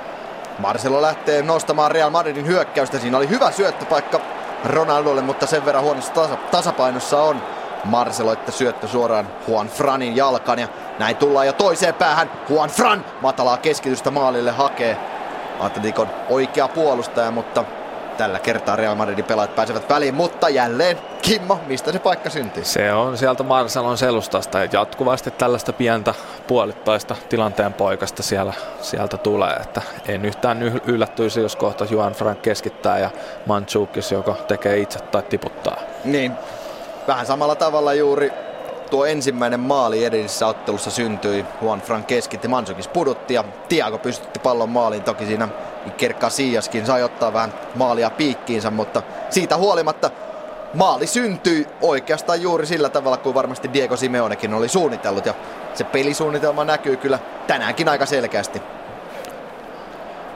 Tällaisessa yksittäisessä ottelussa suoraan livenä kun katsoo, niin hyvin vaikea sanoa, että miten tämä Atletico Atletikon nopeat hyökkäykset, että miksi ne eivät käynnisty. Onko se se, että Atletico itse ei halua pelata niitä, haluaa pitää enemmän palloa, vai onko se sitten se, että he kyllä haluaisivat, mutta Real Madrid yksinkertaisesti puolustaa negatiivisen tilanteen vaihdon niin hyvin? Niin, tässä ollaan kuvaruudun kuitenkin tavallaan bankeina, ei pystytä näkemään sitä koko kenttää, miten esimerkiksi puolustus tai keskikentän pohjimmainen pelaaja liikkuu, kyllä. niin aivan kaikkia totuutta emme pysty tästä kertomaan ja minkä takia jalkapallo onkin aina parasta paikkaa. No nimenomaan, nimenomaan, juuri näinkin.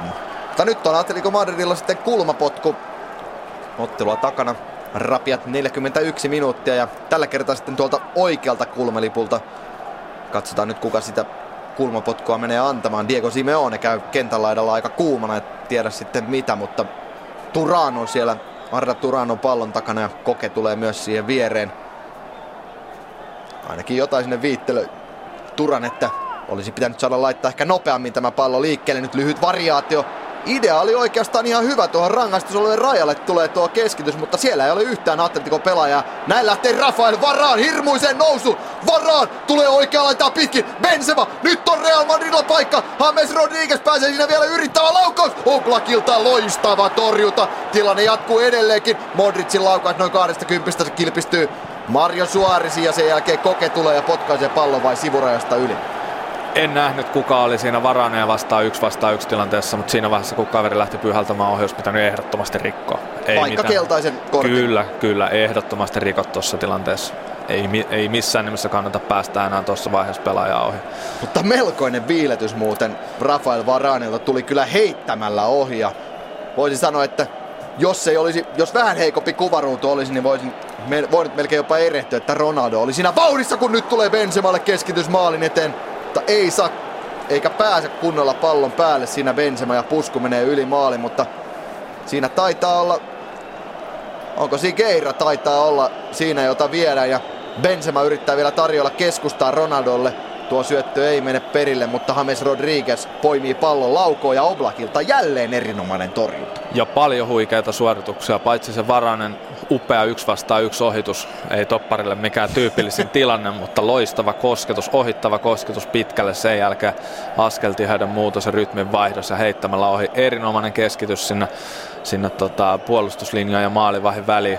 Ja sen jälkeen tästä, täältä en huomannut kuka Atletikon pelaaja oli, mutta puolustaja luki upeasti sen syötön.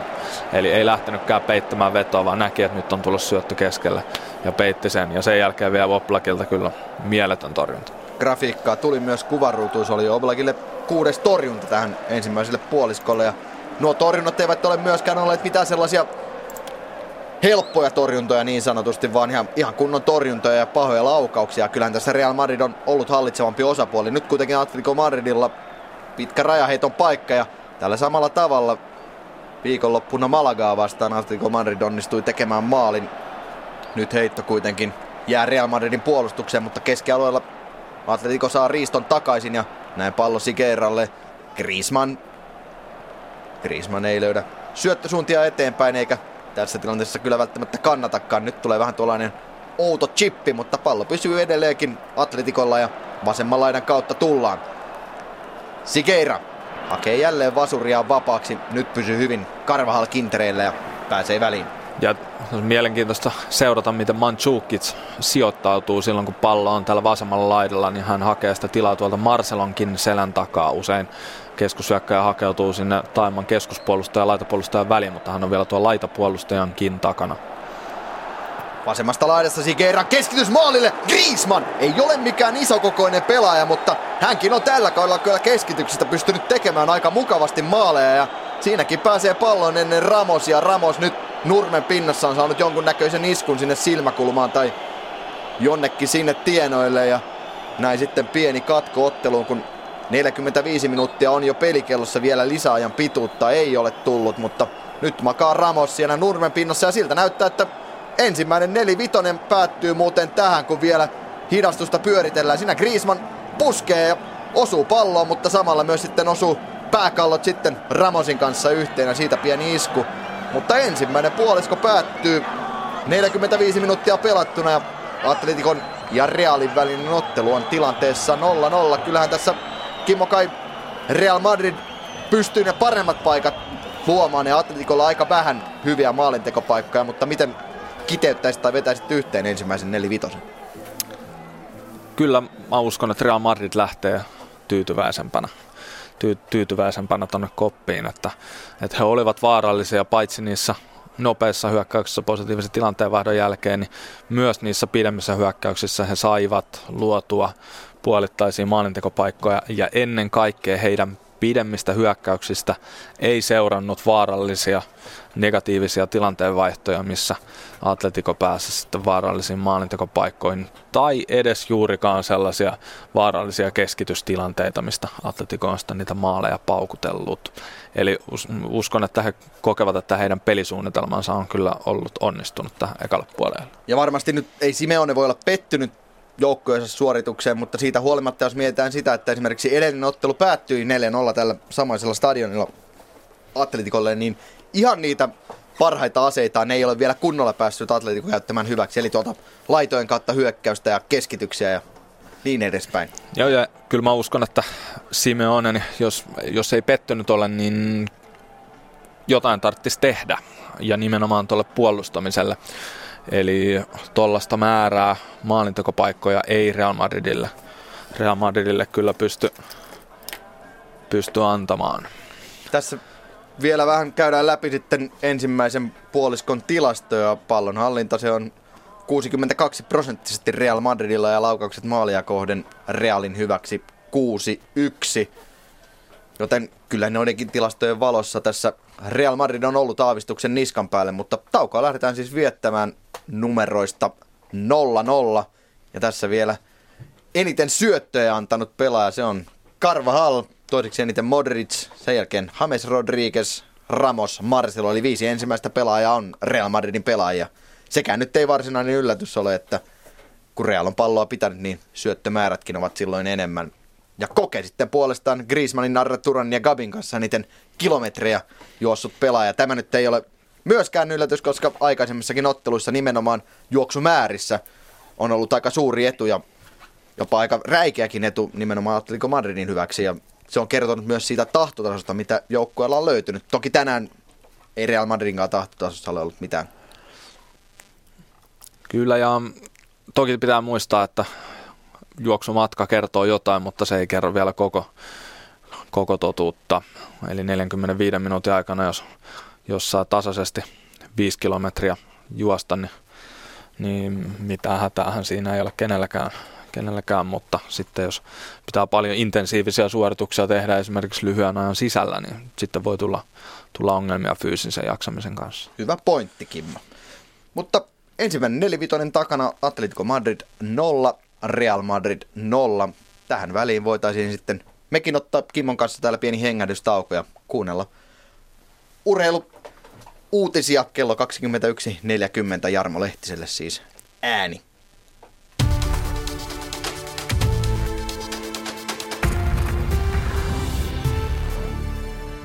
Näinhän me olemmekin sitten jo urheiluradion parissa tässä 10 minuuttia. Rentoudutaan rankan päivän jälkeen urheiluviihteellä, sitähän tässä on tulossa. Lentopallofinaalit jatkuivat tänään mestaruusliigan toisella finaaliottelulla. Pelattiin Salossa hurrikaani tiikeriottelu, joka loppujen lopuksi päättyi tiikereille. Viiden erän peli 3-2, tuo viimeinen erä 15-6 kokkolalaisjoukkueelle. Näin tiikereillä on 2-0 johto kahden pelatun pelin jälkeen. Hurrikaanilla oli kyllä hyvä yritystä, vaikka se ensimmäisen erään hävisi mennen tullen. Sehän oli vetänyt Ismo Moilasen mukaan yllätysvetona eläkkeeltä tämän aamun puhelulla hänet tuohon joukkueeseen mukaan ja se toisessa erässä tepsi varsinkin.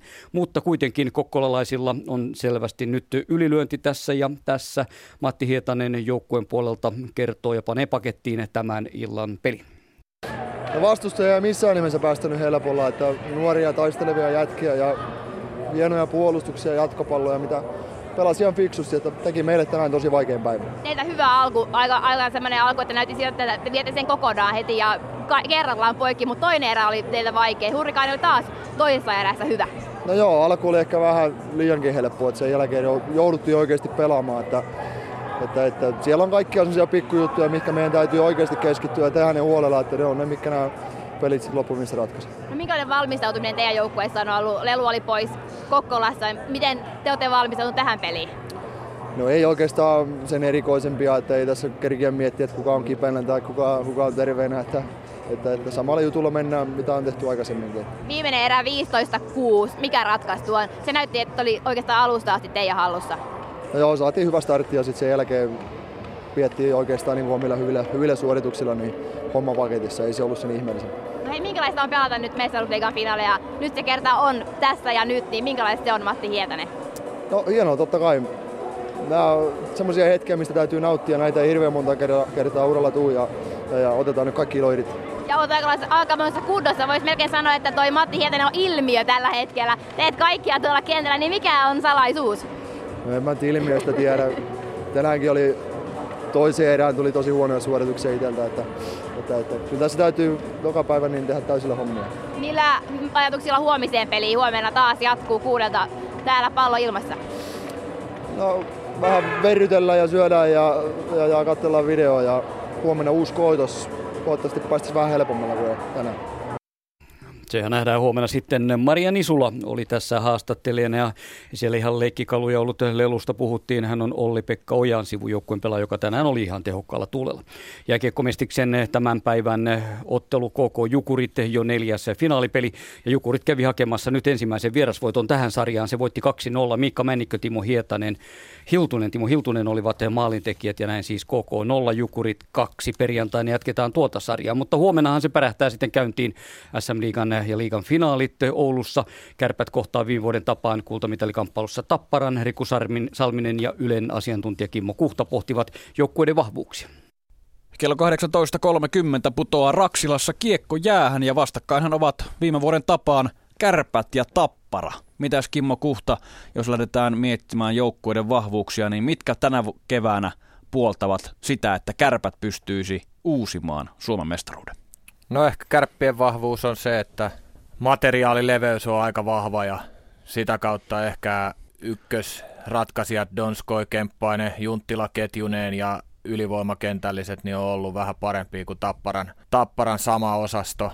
Kyllä mä näen kuitenkin kärppi, kärpät varsinkin kotona niin aika vaikeasti voitettavana. Niin, miten sitten, jos puhutaan valmennuksesta. Lauri Marjamäki, mestaruuden voittanut kaveri, vastaan sitten Jussi Tapola, joka ensimmäistä kertaa päävalmentajana finaaleissa on mukana. No kyllä varmaan tälleen kun ajattelee, niin ennakkosuosikin paineet on sitten, sitten Marjamäellä, mutta sanotaan näin, että to, koko to kauden jälkeen, että siellä on ollut ylämäki, alamäki, aika sy- syviäkin monttuja tapparalla, niin aika paineettomasta tilasta pääsee kuitenkin Tapola lähteä tuohon ja hei, ei ole paljon muuta kuin voitettavaa.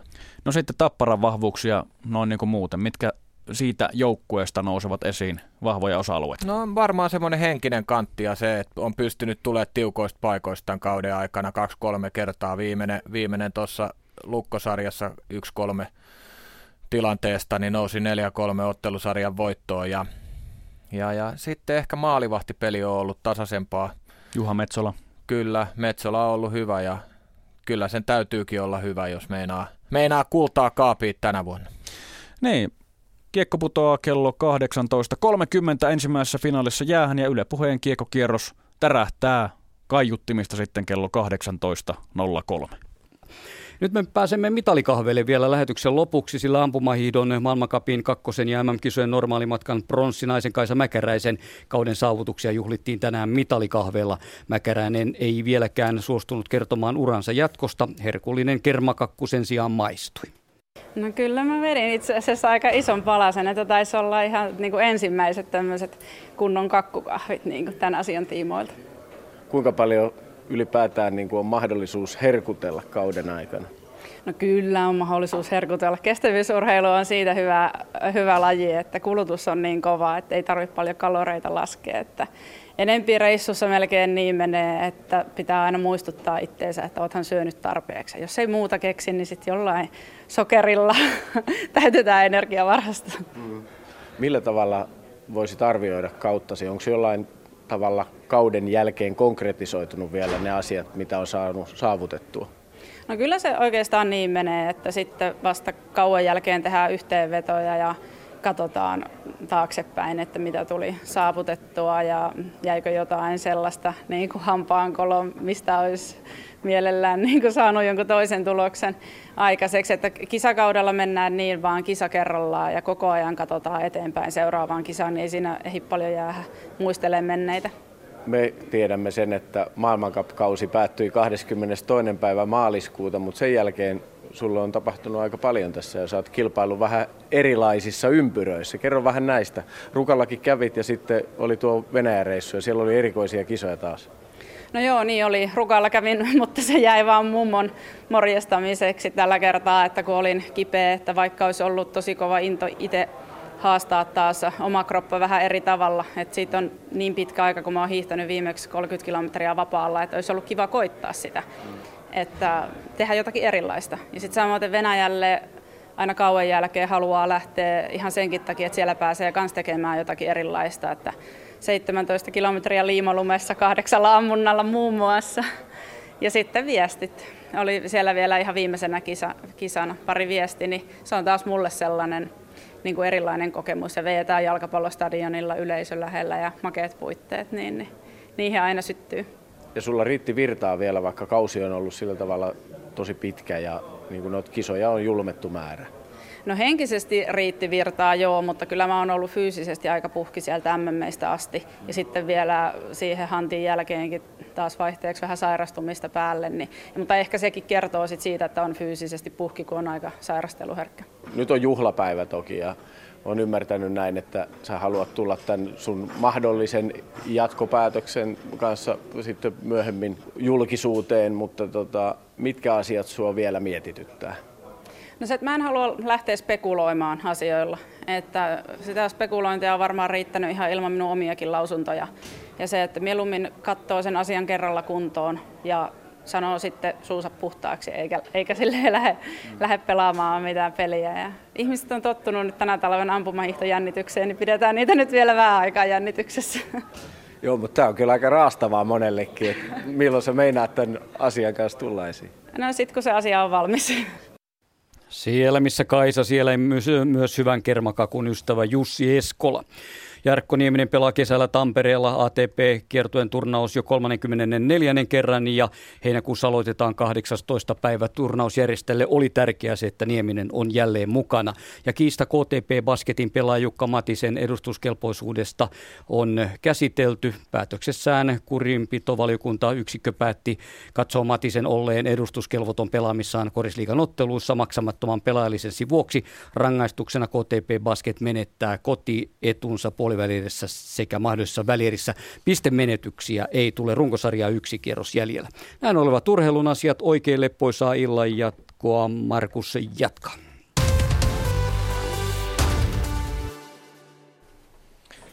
No toki täällä jatkaa Matti ja Kimmo ja mestareen liiga-iltaa vietetään Atletico Madrid Real Madrid ottelu ensimmäisen puoliskon jälkeen tilanteessa 0-0. Vähän tuossa katsoin Kimmo tilastoja ensimmäiseltä puoliskolta. Ja ehkä tällainen yksi merkille pantava asia on, oli se, että Real Madridin joukkueesta vähiten pallokosketuksia Cristiano Ronaldolla 19 kappaletta, Gareth Baleilla toisiksi vähiten 20 kappaletta. Kyllä se ainakin kertoo siitä, että vaikka Atletico ei ehkä ihan sillä tavalla pystynyt tässä Los Blancosia haastamaan, kun ehkä oli suunniteltu, niin ainakin Bale Cristiano Ronaldo kaksikko on saatu aika hyvin pois pelistä.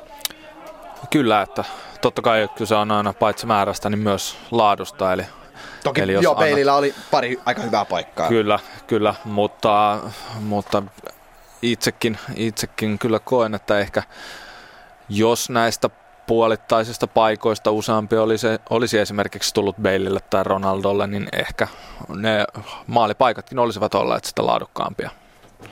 Niin 0-0 tilanne ja Oblak ollut yksi ottelun hahmoista toistaiseksi kuusi torjuntaa ensimmäisellä puoliskolla ja kaikki torjunnat olivat myös laadukkaita torjuntoja. Ne oli hyvi, hyviä laukauksia. James Rodriguez muun muassa pääsi parin otteeseen kokeilemaan. Gareth Bale pari laukausta myös.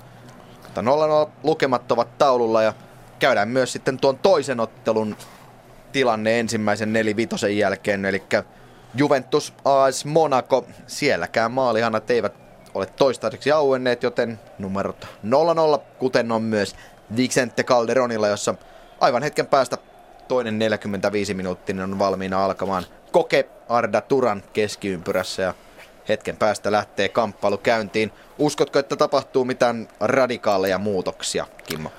En usko, että mitään sen isompaa. Mä luulen, että loppujen lopuksi molemmat on kohtalaisen tyytyväisiä siihen, että tilanne on 0-0. Ehkä Atletico Madrid on kuitenkin se, jonka joka tota, haluaisi jonkunnäköistä muutosta sinne kenttätapahtumiin saada. Todennä- uskoisin, että yrittäisivät vähän enemmän panostaa niihin positiivisiin tilanteen vaihtoihin ja niistä, niistä nopeisiin hyökkäyksiin. Toisaalta myöskin sit omista pidemmistä hyökkäyksistään, niin ehkä hieman nopeammin esimerkiksi rikkomaan ja saamaan sen pelin katki. Nyt pallo pelataan Griezmannille, joka ajautuu boksin ulkopuolelle ja pelaa viereen Sigeiralle. Arda Turan on jälleen tullut tuonne vasempaan laitaan hänen keskityksensä maalille, mutta Real Madrid onnistuu sen katkaisemaan ja näin ei onnistu sitten kuitenkaan siitä kotijoukkue saamaan vastahyökkäyksestä aikaiseksi. Ja näin keskiviivan kohdalta sivuraja, kun Arda Turan kaivetaan myös kuviin. Ei Arda Turankaan ehkä päässyt vielä näyttämään parasta osaamistaan. Turankin parhaimmillaan on kyllä todella loistava pelaaja. On tullut jälleen tuonne vasempaan laitaan. Siihen kokeen viereen Pallo heitetään juuri Turanille, joka pudottaa alaspäin Mario Suarezille ja näin toppari Mirandan kautta Atletico laittaa pitkää palloa sinne kohti Mansukisia. Varaan voittaa pääpallo, mutta pallo putoaa siihen kokeelle, koke Turanille. Sigera tekee sen takaa, takaa kiertoa, mutta sinne ei ainakaan vielä Turan pelaa palloa. Koken kautta pallo kuitenkin tulee vasempaan laitaan Sigeiran keskitys maalille, mutta tarpeeksi ei ole laatua tuossa keskityksessä pallo suoraan Marcelon jalkaan, mutta sen verran hyvää painetta siinä antaa Atletico, että vähän hätiköidyn syötö joutuu Marcelo antamaan. Se menee kuitenkin suoraan Ronaldolle ja näin lähtee Ronaldo sitten etenemään. Yrittää siinä haastaa. Taitaa olla Suoresia, mutta Mario Suores onnistuu katkamaan Cristiano Nurmen pintaan ja näin pallo Atletico Madridille. Keskiympyrästä lähtee Koke nostamaan hyökkäystä. Koke levitys, heikko levitys, johon Karvahal pääsee väliin. Ja näin Bale pudottaa alaspäin Karvahalille. Modric viereen Baleille. Bale takaisin Modricille ja Modric tulee vauhdilla yli keskiviivan ja siinä Mario Suarez kopauttaa sen verran kantapäille Modricia, että siitä vapaa potku Real Madridille. 47 minuuttia vähän reilut pelikellossa ja tilanne tällä hetkellä siis Atletico Madrid, Real Madrid 0-0. Ensimmäinen osaottelu tässä on siis mestariliigan puolivälierissä menossa. Ja näin James Rodriguez pelaa viereen Toni Kroosille, jolta pitkä ristipallo sinne Karvahalille, suoraan Karvahalin jalkaa ja Karvahal alaspäin Modricille. Keskialueella nyt pitää Real Madrid palloa. Benzema, Ronaldo, Ronaldo siirtää viereen James Rodriguezille ja näin vasemmalla laidan kautta jälleen Real hakee paikkaa. Nyt tulee Hames, Hamesin keskitys sinne maalille, mutta Jan Noblak poimii tuon pallon käsiinsä, ei pääse siinä Ronaldo tuohon. Näin nollassa nollassa jatketaan. Tämä oli Atletikon puolustamista parhaimmillaan, eli erittäin tiiviit kaksi linjaa, joiden ulkopuolella, tämän Atletikon puolustusmuodon ulkopuolella Real Madrid saa pyörittää palloa ja keskitys lähti tilanteesta, missä oltiin hyvin seisovilla, seisovilla jaloilla. Eli Atletico pystyi hyvin valmistautumaan tähän keskitykseen myös. Nyt tullaan toiseen päähän ja kokee pallossa kulmalipun tuntumassa. Pelaa siihen alaspäin viereen Arda Turanille. Mario Suarez Oikeaan laitaan levitys, hyvä syöttö vauhtiin Juan Franille. Juan Fran James Rodriguezin kanssa siinä kaksin taistelussa ja Juan Fran menee ohi keskitysmaalille. Arda Turan puskee, mutta vähän ohi maali. Siinä oli tällainen vähän Atletico Madridin tavaramerkki hyökkäys sieltä oikean laidan kautta Juan Franin keskitys, mutta aivan ei tuota toivottua tulosta Atleticon kannalta. Vähän tuohon linjan, linjan etupuolelle, eli, eli ei niin paljon kuin mitä ensin, ensin katsoin, mutta, mutta ei kuitenkaan yrittänyt pelata sinne linjan ja maali vähän väliin, vaan enemmänkin, kun tuolta syvältä tulee keskitys, niin siihen linjan etupuolelle, mikä on usein, usein tehokas tapa, jos onnistuu. Ehkä tuossa äsken myös nähtiin se, että James Rodriguez ei ole parhaimmillaan tuolla omalla kenttäpuoliskolla. Siinä aika heittämällä meni Juan Fran kolumbialaisen ohi ja sai jalkansa vapaaksi ja keskitys lähti välittömästi maalille ja nimenomaan sai jalan vapaaksi, eli varsinaisesti ei tarvinnut edes ohittaa. Eli Atletikon pelitavassa usein riittää, että et pääse ohi vastustajasta, vaan riittää, että pääset siihen keskitystilanteeseen, minkä haluat. Ja näin jälleen oikean kautta tulee Atletico Griezmann keskustasta syöttö Mansukisille. Nyt pelaa hyvää seinäpeliä siinä Atletico, mutta Turanin syöttö, se jää vähän taakse ja kokee ei saa palloa haltuunsa, mutta kyllä tässä nyt ensimmäisten minuuttien aikana vähän vaikuttaa siltä, että kotijoukkue on tullut aika erilaisella sykkellä ja välittömästi sinne boksiin laittaa Griezmann palloa. Mansukis ei voita ilmataistelua ja jää sinne nurmen pintaan makaamaan.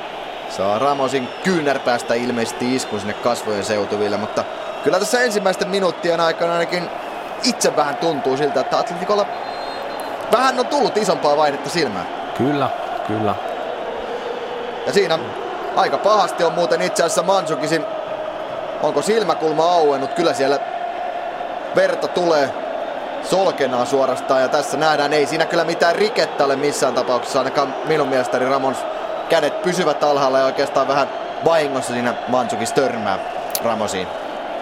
Itse tulkitsen myös, että ei rikettä ole, että enemmänkin kyse on siitä, että, että Mansukis lähti niin myöhään ylös lähti niin myöhään hypyllä, että sai sen takia ihan normaalissa peliasennossa olevasta kädestä nassuun. Ja tässä on juuri tämä ilma tai korkeisiin palloihin se ajoitus. Yritin sitä joskus MM-kisoissa kesällä selittää, että joskus se voi olla suuri etu, että hyppäät ennen vastustajaa palloon ja saat tavallaan siitä sen boostin. Olet korkeammalla, kun vastustaja yrittää hypätä ylöspäin, niin sehän, hän oikeastaan vain työtää sinua ylemmäs. Jos, jos tämä jotenkin Kyllä, ja siellä on rajattu määrä tilaa siellä ilmassa siinä kohdassa, mihin se pallo saapuu. Se kumpi sinne ensimmäisenä pääsee on keskimäärin aika vahvoilla. Niin ja se on hiuksen hienoa, että milloin se on liian aikaisia ja milloin se on juuri Kyllä. oikean aikaista. Kyllä. Ja sekin on oma taiteella. Ja se hyvin usein näkee, tai ei nyt usein, mutta pieni pelaaja saattaa voittaa korstoltakin tällaisen korkean pallon, jos pystyy ajoittamaan ponnistukset täysin oikein. Kyllä. Pari mallia esimerkkejä, jotka omaan mieleen tulee, voisi olla esimerkiksi Mika-Matti Paatelainen tai ehkä jalkapallokentillä Suomen nykyisen futsalmaajoukkueen onko kapteeni Panu Autio oli myös tällainen samanlainen pelaaja. Ajoitus kunnossa. Mansukis joutuu menemään sinne kentän laidalle paikkailtavaksi ja katsotaan nyt minkälainen systeemi sinne sitten laitetaan. Tikit sinne todennäköisesti ainakin jotkut pikatikit laitetaan. Sen verran pahasti on tuo Mansukisin silmäkulma ja, vai onko se tuossa nenän varressa? No en tiedä, siellä on sen verran paljon oli tuota verta naamassa, että ihan tarkkaan ei pystynyt sanomaan missä se haava oli, mutta todennäköisesti siellä silmäkulman seutuvilla. Miten itse näet Kimmo? No nyt ainakin tässä, tässä tota, niin kauan kuin Manchukis on ul- ulkona, niin Atletikon pitäisi yrittää kuluttaa röyhkeästi niin paljon aikaa kuin ikinä mahdollista, paitsi, paitsi kaikilla erikoistilanteilla ja muilla, niin myöskin jokaisessa kenttäpelitilanteessa, mitä vaan pystyy. Eli ei missään nimessä kannata lähteä minkään yltiöpäisiin nopeisiin hyökkäyksiin, vaan puolustaa rauhassa syvältä, jos saa itse pallon, niin pidä sitä palloa vaarattomasti niin pitkään kuin mahdollista. Modricin keskitys sinne Atletikon maalille, mutta Oblak nappaa tuon pallon käsinsä. Jos katsotaan tässä vaihtopelaajia, niin sieltähän löytyy toki Fernando Torres, mutta kyllä se on tullut tuon nenän varteen ilmeisesti se tälli ja Mansukis käy kyllä aika hiilenä kentän laidalla. Edelleenkin mussuttaa ilmeisesti sinne neljännelle erotuomarille, että siitä olisi pitänyt kyllä joku tuomio saada joukkueen hyväksi, mutta kyllä ainakin omaan silmään kun hidastusta näytettiin, niin Ramos siinä tällä kertaa pelasi puhtaasti. Toki Ramosiltakin on nähty pieniä koiruuksia aina silloin tällä, mutta nyt kyllä syyttävä sormeni ei osoita kyllä Ramosia. Pallo on Real Madridilla ja Benzemalla Benzema syöttää siihen viereen Hamesille. Hames pelaa takaisin Benzemaalle. Benzemalla kestää kuitenkin aika kauan ratkaisun kanssa. Kaatuu sinne nurmen pintaan, kun Atletico riistää pallon Griezmann sivurajan tuntumassa. Ja lopulta Real Madridin pelaajista avustavan erotuomarin mielestä pallo menee rajoista yli ja näin Atleticolle siitä sivuraja. Mutta Benzema siinä ainakin aikaa makasi nurmen pinnassa, kun samalla sitten ottelun erotuomari Milorad Masic antaa Mansukisille luvan tulla takaisin kentälle. Kyllä siinä Benzemakin on noussut takaisin ylös. Siinä ihan hyvin kyllä sai pelattua Hames pallon Benzemalle. Kyllä ja Real Madrid lähti sinne kentän kaikista ahtaimpaan tilaan hyökkäämään, mutta heidän on yksinkertaisesti pystyttävä haastamaan myös Atleticoa sieltä keskeltä niistä ahtaista väleistä, jotta he saavat tilaa muille kentän osa-alueille. Eli tässäkin tilanteessa, tässäkin tilanteessa nähtiin hyvin, kuinka Real Madrid pääsi sinne väleihin, niin välittömästi koko Atletikon uh, ryhmitys oli todella tiiviinä siinä keskellä, jolloin syntyy tilaa sitten puolestaan murtautua sieltä laidoilta. Ja näin sitten Mansukin saa itselle keltaisen kortin ja mussuttaa siinä kyllä kovasti tuomarille. Siinä Jaa, nyt on kyllä vaikea sanoa, mistä tämä keltainen kortti tulee. Ja Mansukis on kyllä myös aivan huulipyöränä. Kimmo, tuossa hidastusta pyöriteltiin, niin en kyllä itse pysty käsittämään, mistä tuli varoitus. En itsekään pysty, että Siinä korkea... Paras arvaus olisi joku verbaalinen suoritus tällä no, kertaa. Todennäköisesti näin. Jälleen Real Madrid tulee ja James Rodriguez pallosta. Aika paljon on pystynyt Real Madrid te- luomaan näitä tilanteita nimenomaan James Rodriguezin kautta. Ja kyllähän on sellainen keskikentän ja hyökkäyksen välinen linkki, jota, jota vähän tässä ainakin vuodenvaihteen jälkeen Real Madridin joukkoissa vähän huudeltiin. 22 otteluahan Real Madrid alkukaudesta onnistui voittamaan, mutta vuodenvaihteen jälkeen oli hetken aikaa hiukan vaikeampaa ja muun muassa Schalkea vastaan kotikentällä mestarien liigan ensimmäisessä jatkoottelun jatkootteluparin toisessa osassa tuli tappio, mutta jatkopaikka irtosi siitä huolimatta. Nyt tulee Beilin korkea pallo, joka tulee pilkun kohdalle. Sen hoitaa Mario Suarez Atletikon pelaajista. Pallo pysyy Real Madridilla ja nyt on sitten Toni Kroosin paikka laukoa. Sieltä lähtee noin 25 metristä. Aika kova laukaus. Oblak kuitenkin näkee tuon ja pystyy vangitsemaan pallon. Tällä kertaa ei, ei joudu edes sylkemään eteensä. Kyllä Oblakista on tässä ottelussa huokunut sellainen varmuus. Jos tällä hetkellä olisi itse tuolla Atletikon puolustuksessa, niin, niin olisi, voisin ihan luottavin mielin antaa vastustajan laukoa tuolta 30 metristä. Ja nyt pitää tietysti sitten koputtaa puuta ja katsoa, että minkälaisia torjuntoja sieltä vielä nähdään. Real Madrid tulee jälleen. Nyt on Ronaldo vuoro yrittää, mutta aikamoiseksi tursaksi jää tuo veto. Taitaa toki vaihtaa siinä kotijoukkueen pelaajasta suuntaan. Ja näin sitten Real Madridille ensimmäinen kulmapotku tähän toiselle puoliskolle. 57 minuuttia pelikellossa ja tilanne 0-0, kun Mansukis on siellä kentän laidalla jälleen paikkailtavana. Ei tahdo pitää tuo. Siinä on nenän varressa juuri tuo isku, kun nyt tulee pallo maalille varaan. Yrittää päästä ensimmäisenä Benzema. Jatkolaukaus. Se osuu suoraan Atletico pelaajiin. Pallo pysyy edelleen Real Madridilla. Benzema nostaa Marcelolle. Nyt ollaan keskialueen puolella ja aika pahasti tulee myöhässä. Arda Turan tilanteeseen rikkoo siinä Marceloa ja näin sitten vapaa potku keskialueelta Real Madridille. Erittäin hyvän näköinen kulmapotku kyllä Real Madridilta. Niin oli, kulma oli kova ja kierteinen ja tuli tässä selkeästi täsmälleen siihen, mihin oli, oli sovittukin. Ja kaksi pelaajaa korkealla tavoittelemassa palloa. Mikä tarkoittaa sitä, että siellä oli pakko jonkun Atletico Madridin puolustajan siellä valkoisten keskellä tehdä myös asioita todella hyvin, että pystyy estämään, ettei sitä vaarallisempaa tilannetta syntynyt. Nyt tuolta laidan laitakaistalta, vasemmalta laitakaistalta tulee vapaapotku Real Madridille.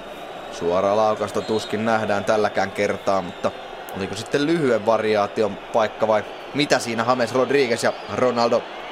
Ehkä pieni siirto siinä on Rodriguezilla ajatuksena siirtää sivuun Ronaldolle. Ronaldo pelaa viereen sitten vielä Modricille. Näin palloa ei nyt laitettu sitten boksiin, vaan Real päättää vaan pitää palloa.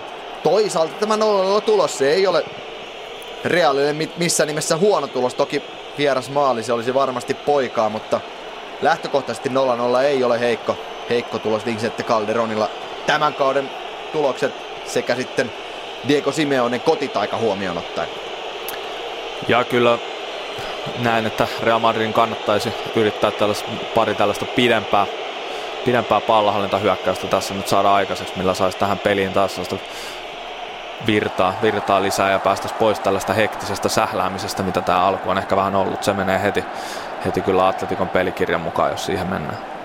Miranda pitää keskiympyrässä palloa, etsii syöttösuuntaa. Pelaa lopulta oikeaan laitaan kokeelle. Näin hyvin pelataan pallo eteenpäin Juan Franille. Oikean laidan kautta tulee Atletico Madrid. Hyvin haastaa. Arda Turan keskitys. Malli Griezmann ei pääse kunnolla palloon. Siinä oli hyvä idea pelata kyllä Jälleen tuolta oikeasta laidasta tulee keskitys. Griezmann ei aivan pääse väliin. Nyt lukee erinomaisesti Godin peliä ja katkaisee keskiympyrässä ja riistää pallon takaisin Atletico Madridille. Okei. Okay. Ja Godin jatko sinne boksin sisään asti ja odottelee siellä nyt diagonaalisyöttöä. Näin tulee oikea laidan kautta jälleen ja nyt on sitten Juan Franin vuoro keskittää. Marcelo saa juuri päänuppinsa väliin onnistuu blokkaamaan tuon keskityksen. Pallo sivurajasta yli ja Nopeasti takaisin pallo peliin. Turan, Juan Fran. Nyt tuolla oikeassa laidassa Atletico Madrid jälleen pyörittää palloa. Hyvä seinäpeli ja nyt on Arra Turanilla paikka. Keskitys maalissa tulee pilkun kohdalle. Nyt vaihtaa suuntaa pahasti ja Sikera laukaus. Tulee boksin ulkopuolelta ja osuu ja näin lähtee sitten Real Madrid vastahyökkäykseen. Bale lähtee pahtamaan eteenpäin, mutta Benzeman syöttö ei mene Baleille. Modric nappaa irtopallon ja Nostaa nyt jalalla sitten Real Madridin hyökkäystä. Kroos. Näin pallo keskustan kautta vasempaan laitaan. Ronaldo haastaa nyt Juan Frania. Tuleekin ohi. Tulee vielä boksin asti. Benzema on kuitenkin selkä maaliin päin eikä saa laukasta aikaisesti, aikaiseksi. Ja välittömästi siinä on kyllä kolme neljäkin Atletikon pelaajaa välittömästi riistämässä Benzemalta palloa, joten ei tuolla boksissa anneta kyllä yhtään tilaa. Tässä vielä Sigera laukaus. Laukaus osuu kuitenkin Beiliin ja siitä aukeaa sitten vastahyökkäyksen paikka. Aikamoista repimistä on myös rangaistusalueen sisäpuolella. Siinä Karvahal tekee kyllä kaikkensa, että saa pidettyä Mansukisin kurissa ja yllättäen Mansukis sitten tekee vähän dramaattisen kaatumisen ja halajaa siinä jopa rangaistuspotkua, mutta sitä nyt ei onneksi tällä kertaa tule. Kyllä, ja Karvahal saa siinä kyllä kiittää onnea, että ei tuomarit tätä nähneet. Että kyllähän näistä, näistä on punaisia kortteja helpommastakin annettu. Tulkitaan lyönnin yrittämiseksi ja törkeäksi vaaralliseksi pelitavaksi. Cross. Eteenpäin Ronaldolle. Ronaldo pudottaa alaspäin James Rodriguezille. Nyt menettää pallon siinä keskialueella Gabi. Vähän vaarallisen näköisesti, mutta nopeasti tulee kyllä tuki sitten oikea pakin tontilta ja siinä pääsee väliin Ronaldo hymyilee leveästi ja on syytäkin. Se oli älykkäästi pelattu yksittäinen tilanne, missä hän näkee, että hän ollaan taklaamassa väisti taklauksen ja voitti pallo omalle joukkueelle. Pallo ajautuu sinne Oblakille. Peliä pelattu kohta 62 minuuttia ja edelleen maaliton 0-0 on tulostaululla. Katsotaan samalla myös sitten tuon toisen, toisen ottelun tilanne, eli Juventus Monaco siellä pelattu nyt 63 minuuttia ja siellä on siirtynyt muuten vanha rouva sitten 1-0 johtoon. Arturo Vidal rangaistuspotkusta tehnyt tuon ottelun avausmaalin. Täällä sen sijaan Vicente Calderonilla Rafael Varan hiukan siinä repii. Ehkä Mansukisia toki ei mitään, mitään sen suurempaa. Ja kyllä nyt Mansukis on joka tilanteessa mussuttamassa tuomarille. On sitä mieltä, että Varan löi häntä kyynärpäällä takaraivoon. No vapaapotkun saaja. Nyt se annetaan nopeasti pallo tuonne linjan taakse, mutta liian pitkään syöttö ja Griezmann ei ehdi palloon.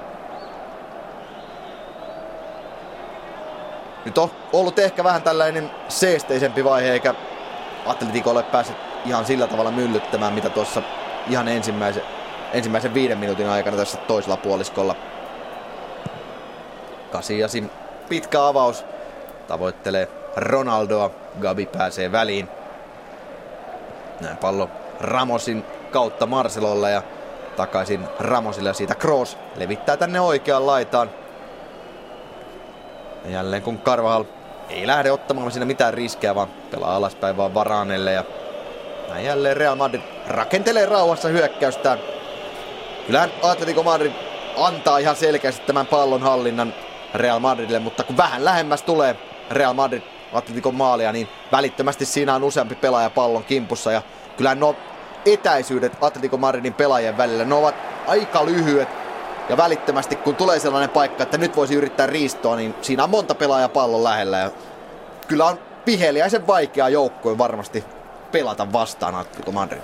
Kyllä ja Real Madridilla on monta pelaajaa, kenellä on niin todella korkea yksilötaito yksi vastaan yksi tilanteessa ja pystyvät ohittamaan pelaajaa. Ja niin kuin tuossa 5-10 minuuttia sitten nähtiin, kuinka Ronaldo puikkelehti sieltä, sieltä useamman pelaajan läpi, niin Atleticoa vastaan on vaikea löytää sellaisia tilanteita, missä yhden pelaajan voittaminen riittää, koska siellä on aina, siellä prässäajalla on tuki erittäin lähellä ja yleensä sen jälkeen vielä on varmistuskin.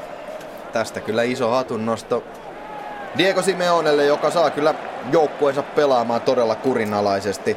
Jonkin verranhan Atletikon pelaamisessa on nähty yhtäläisyyksiä muun muassa Jose Mourinhon pelaamiseen, eli, eli sellainen, miten nyt voi sanoa, aika vastahyökkäyspainotteinen pelaaminen, mutta toki ehkä sillä erolla, että Atletikolla on nähty tällainen aggressiivisempi prässäys. Tänään se ehkä on vähän loistanut poissaolollaan, ainakin toistaiseksi, mikä on osittain ollut varmasti Simeonella tietoinen valinta.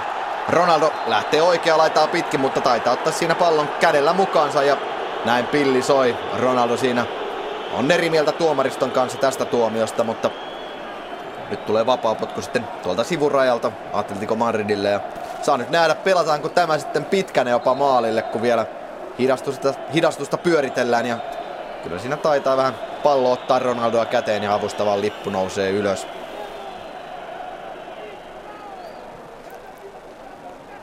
Lyhyellä pelataan tuo vapaapotku ja näin pallo Sigeran kautta kokeelle vasemmassa laidasta. Turani keskitys, hyvä keskitys tulee maalille. Sisäänpäin kiertävä pallo, mutta Varaan lukee pallon lentoradan, lentoradan oikein ja pystyy näin katkaisemaan tuon. Mutta kyllähän tässä Atletico koko ajan pyrkii keskityksillä yllättämään tuon Real Madridin puolustuksen aika vähän tulee mitään sellaisia toivotaan, toivotaan keskityksiä. Kolme pelaajaa boksissa heitetään pallo sinne keskityksiä, vaan enemmän ne on selkeästi, selkeästi tota, joko etukäteen sovittuja, että tältä alueelta yritetään pelata tälle alueelle, tai sitten tunnistetaan se tilanne oikein, että tästä tilanteesta kannattaa tälle ja tälle pelaajalle tällainen on tällä pallo syöttää. Nyt on Realilla mukavan näköinen hyökkäys Bale ja Ronaldo pyrkivät siinä pelaamaan yhteen. Beilin syöttö ei kuitenkaan tavoita Ronaldoa. Mario Suarez kotijoukkueen pelaajista pääsee väliin. Potkaisee pallon sivurajasta yli ja näin tuolta rangaistusalueen tasolta tulee sitten sivuraja. Mutta heittämään Karvahal heittää alaspäin Varanelle, joka syöttää viereen Kroosille. Kroos vasempaan laitaan Marcelolle. kyllä kymmenen pelaajaa siinä Atletikolta on koko ajan pallon alapuolella. Sekä Mansukis että Griezmann ovat myös pudonneet, joten sekin kertoo siitä, että Atletikon molemmilla hyökkäillä on aika suuri puolustusvelvoitekin tässä ottelussa. Kyllä tällä hetkellä aika tunnusteleva, todella riskitöntä pelaamista molemmilta joukkueilla. Yhteenkään ylimääräiseen riskinottoon ei, ei ole kyllä kummallakaan varaa. Näin kai se on tulkittava. Ja Mandzukic otti siellä taas kaksi rikettä, josta kumpaakaan ei, ei vihelletty pois, mutta kaksi kertaa kyllä rikkoi siinä viiden sekunnin aikana. Ensin kävi kopauttamassa tilanteen jälkeen ja sitten omassa pallottomassa liikkeessään repi kaverin nuorin. Ja toki ehkä hänenkin kannattaisi muistaa se, että mihinkään suurempaa hölmöilyyn ei ole varaa, koska keltainen kortti on alla. Nimenomaan siellä varmasti Simeone tällä hetkellä punnitsee, että mitkä ovat uhat ja mitkä ovat mahdollisuudet. Marcelo Pelaa nyt pallon Benzemalle, loistava paikka, Benzema jättää vielä, Bailey paikka, Bailey kuti, se kilpistyy Atletikon puolustukseen, siinä oli erinomainen paikka. Ja kyllä pakko vähän kyseenalaistaa tuo Benzeman ratkaisu, vaikka siitä syntyykin maalipaikka, niin parempaakin oli tarjolla. Oli, olin, olin yllättynyt kyllä, että Benzema nimenomaan pidän miehen vahvuutena sitä, että tällaisessa tilanteessa löytyy aika usein saan kliininen tehokas ratkaisu. Tällä kertaa syöttö, se ei ollut sellainen, mikä olisi parhaimmillaan voinut olla. Benzema uudestaan palloon, menettää kuitenkin, kun Gabi tulee väliin ja näin pallo sitten keskialueelle. Real Madridille jälleen uudestaan ja Modric syöttö oikean laitaan Carvajalille. Kyllä tässä nyt viimeisten minuuttien aikana pelin kulku on aika selvä. Real Madrid pyrkii pyörittelemään tuolla Atletikon puolustusmuodon ulkopuolella etsimään niitä rakoja, mistä se löytyy se paikka, jonne voisi iskeä. Ja äsken siinä oli onnistua, koska pallo saatiin pelattua hyvälle maalintikosektorille Benzemalle, mutta Benzeman ratkaisu ontui tällä kertaa. Nyt tässä pitkässä hyökkäämisessä Atletikoa vastaan olisi erittäin tärkeää uh, saada tuo Atletikon muoto liikkeelle. Ja sitä ei saada sillä, että... Kun nyt tulee keskitys maalille, Gonin on kuitenkin ilmatilan herra hänen päänsä kautta. Pallo menee päätyreistä yli ja näin Real Madridille kulma. Niin, niin, si- niin, sitä ei saada sillä, että syötetään vaan nopeasti tai syötetään vaan hitaasti, vaan pitäisi pyrkiä hitailla syötöillä houkuttelemaan esimerkiksi Atletikoa toiseen laitaan. Ja kun saa sen Atletikon ryhmityksen liikkumaan sinne laitaan, niin sitten muutamalla nopealla taas sinne toiselle puolelle, mihin on syntynyt tyhjää tila.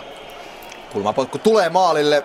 Tällä kertaa Mario Suarez pääsee väliin ja sen jälkeen korkealla jalalla pelaa palloa tuomarin mielestä Cross vai tuliko sitten jalkapohja edellä. Joka tapauksessa Atletikon oman rangaistusalueen ulkopuolelta siitä vapaa potku, kun tässä vielä pyörittää tilannetta, jossa Benzemalla oli paikka. Yritti siinä pelata vielä taustalle Ronaldolle, mutta ehkä tuon syötön oveluus ei sitten ollut yhtä hyvä kuin sen tehokkuustilanteessa olisi voinut olla.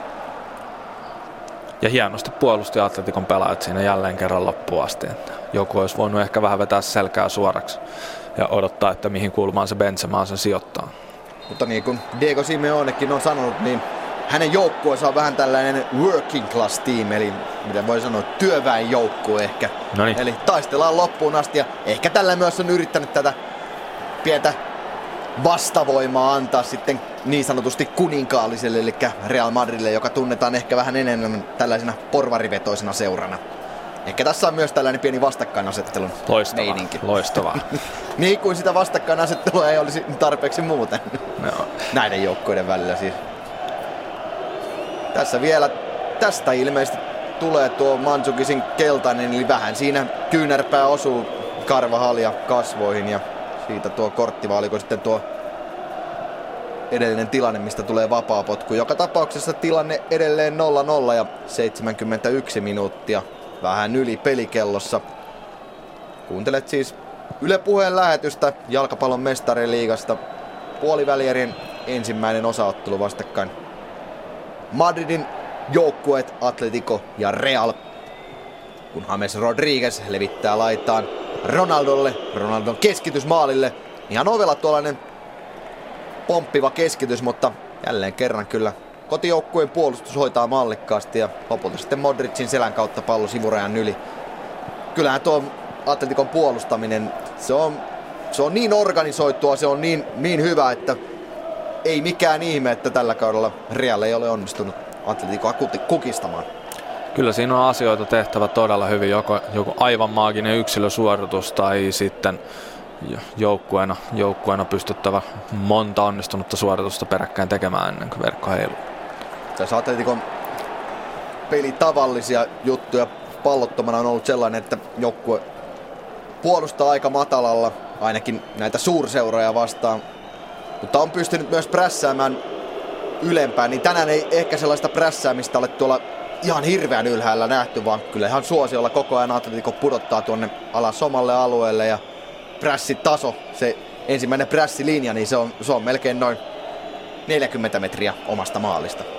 Kyllä. Jopa, nyt, jopa poikkeuksellisen alhaalla näin kai voi sanoa. Ja nyt ollaan taas sitten mielenkiintoista kysymystä äärellä, että kuinka paljon Atletico on itse halunnut, että asia tapahtuu näin, kuinka paljon se johtuu, johtuu siitä, että Real Madrid on tehnyt asioita hyvin. Toki Vai, vaikea, erittäin vaikea sanoa.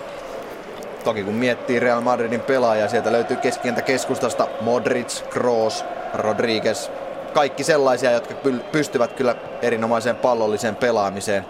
Ja sitten ehkä myös tuomaan tuota palloa sitten hyökkäysalueelle, kun Bale tuolle, tulee oikea laitaa pitkin, mutta pallo karkaa matkasta ja kyllä tänään muutamaa noita laukausta lukunottamatta Gareth Balein antikin on, on jäänyt aika vaisuksi. Aika paljon mies on saanut lokaa espanjalaismediassa.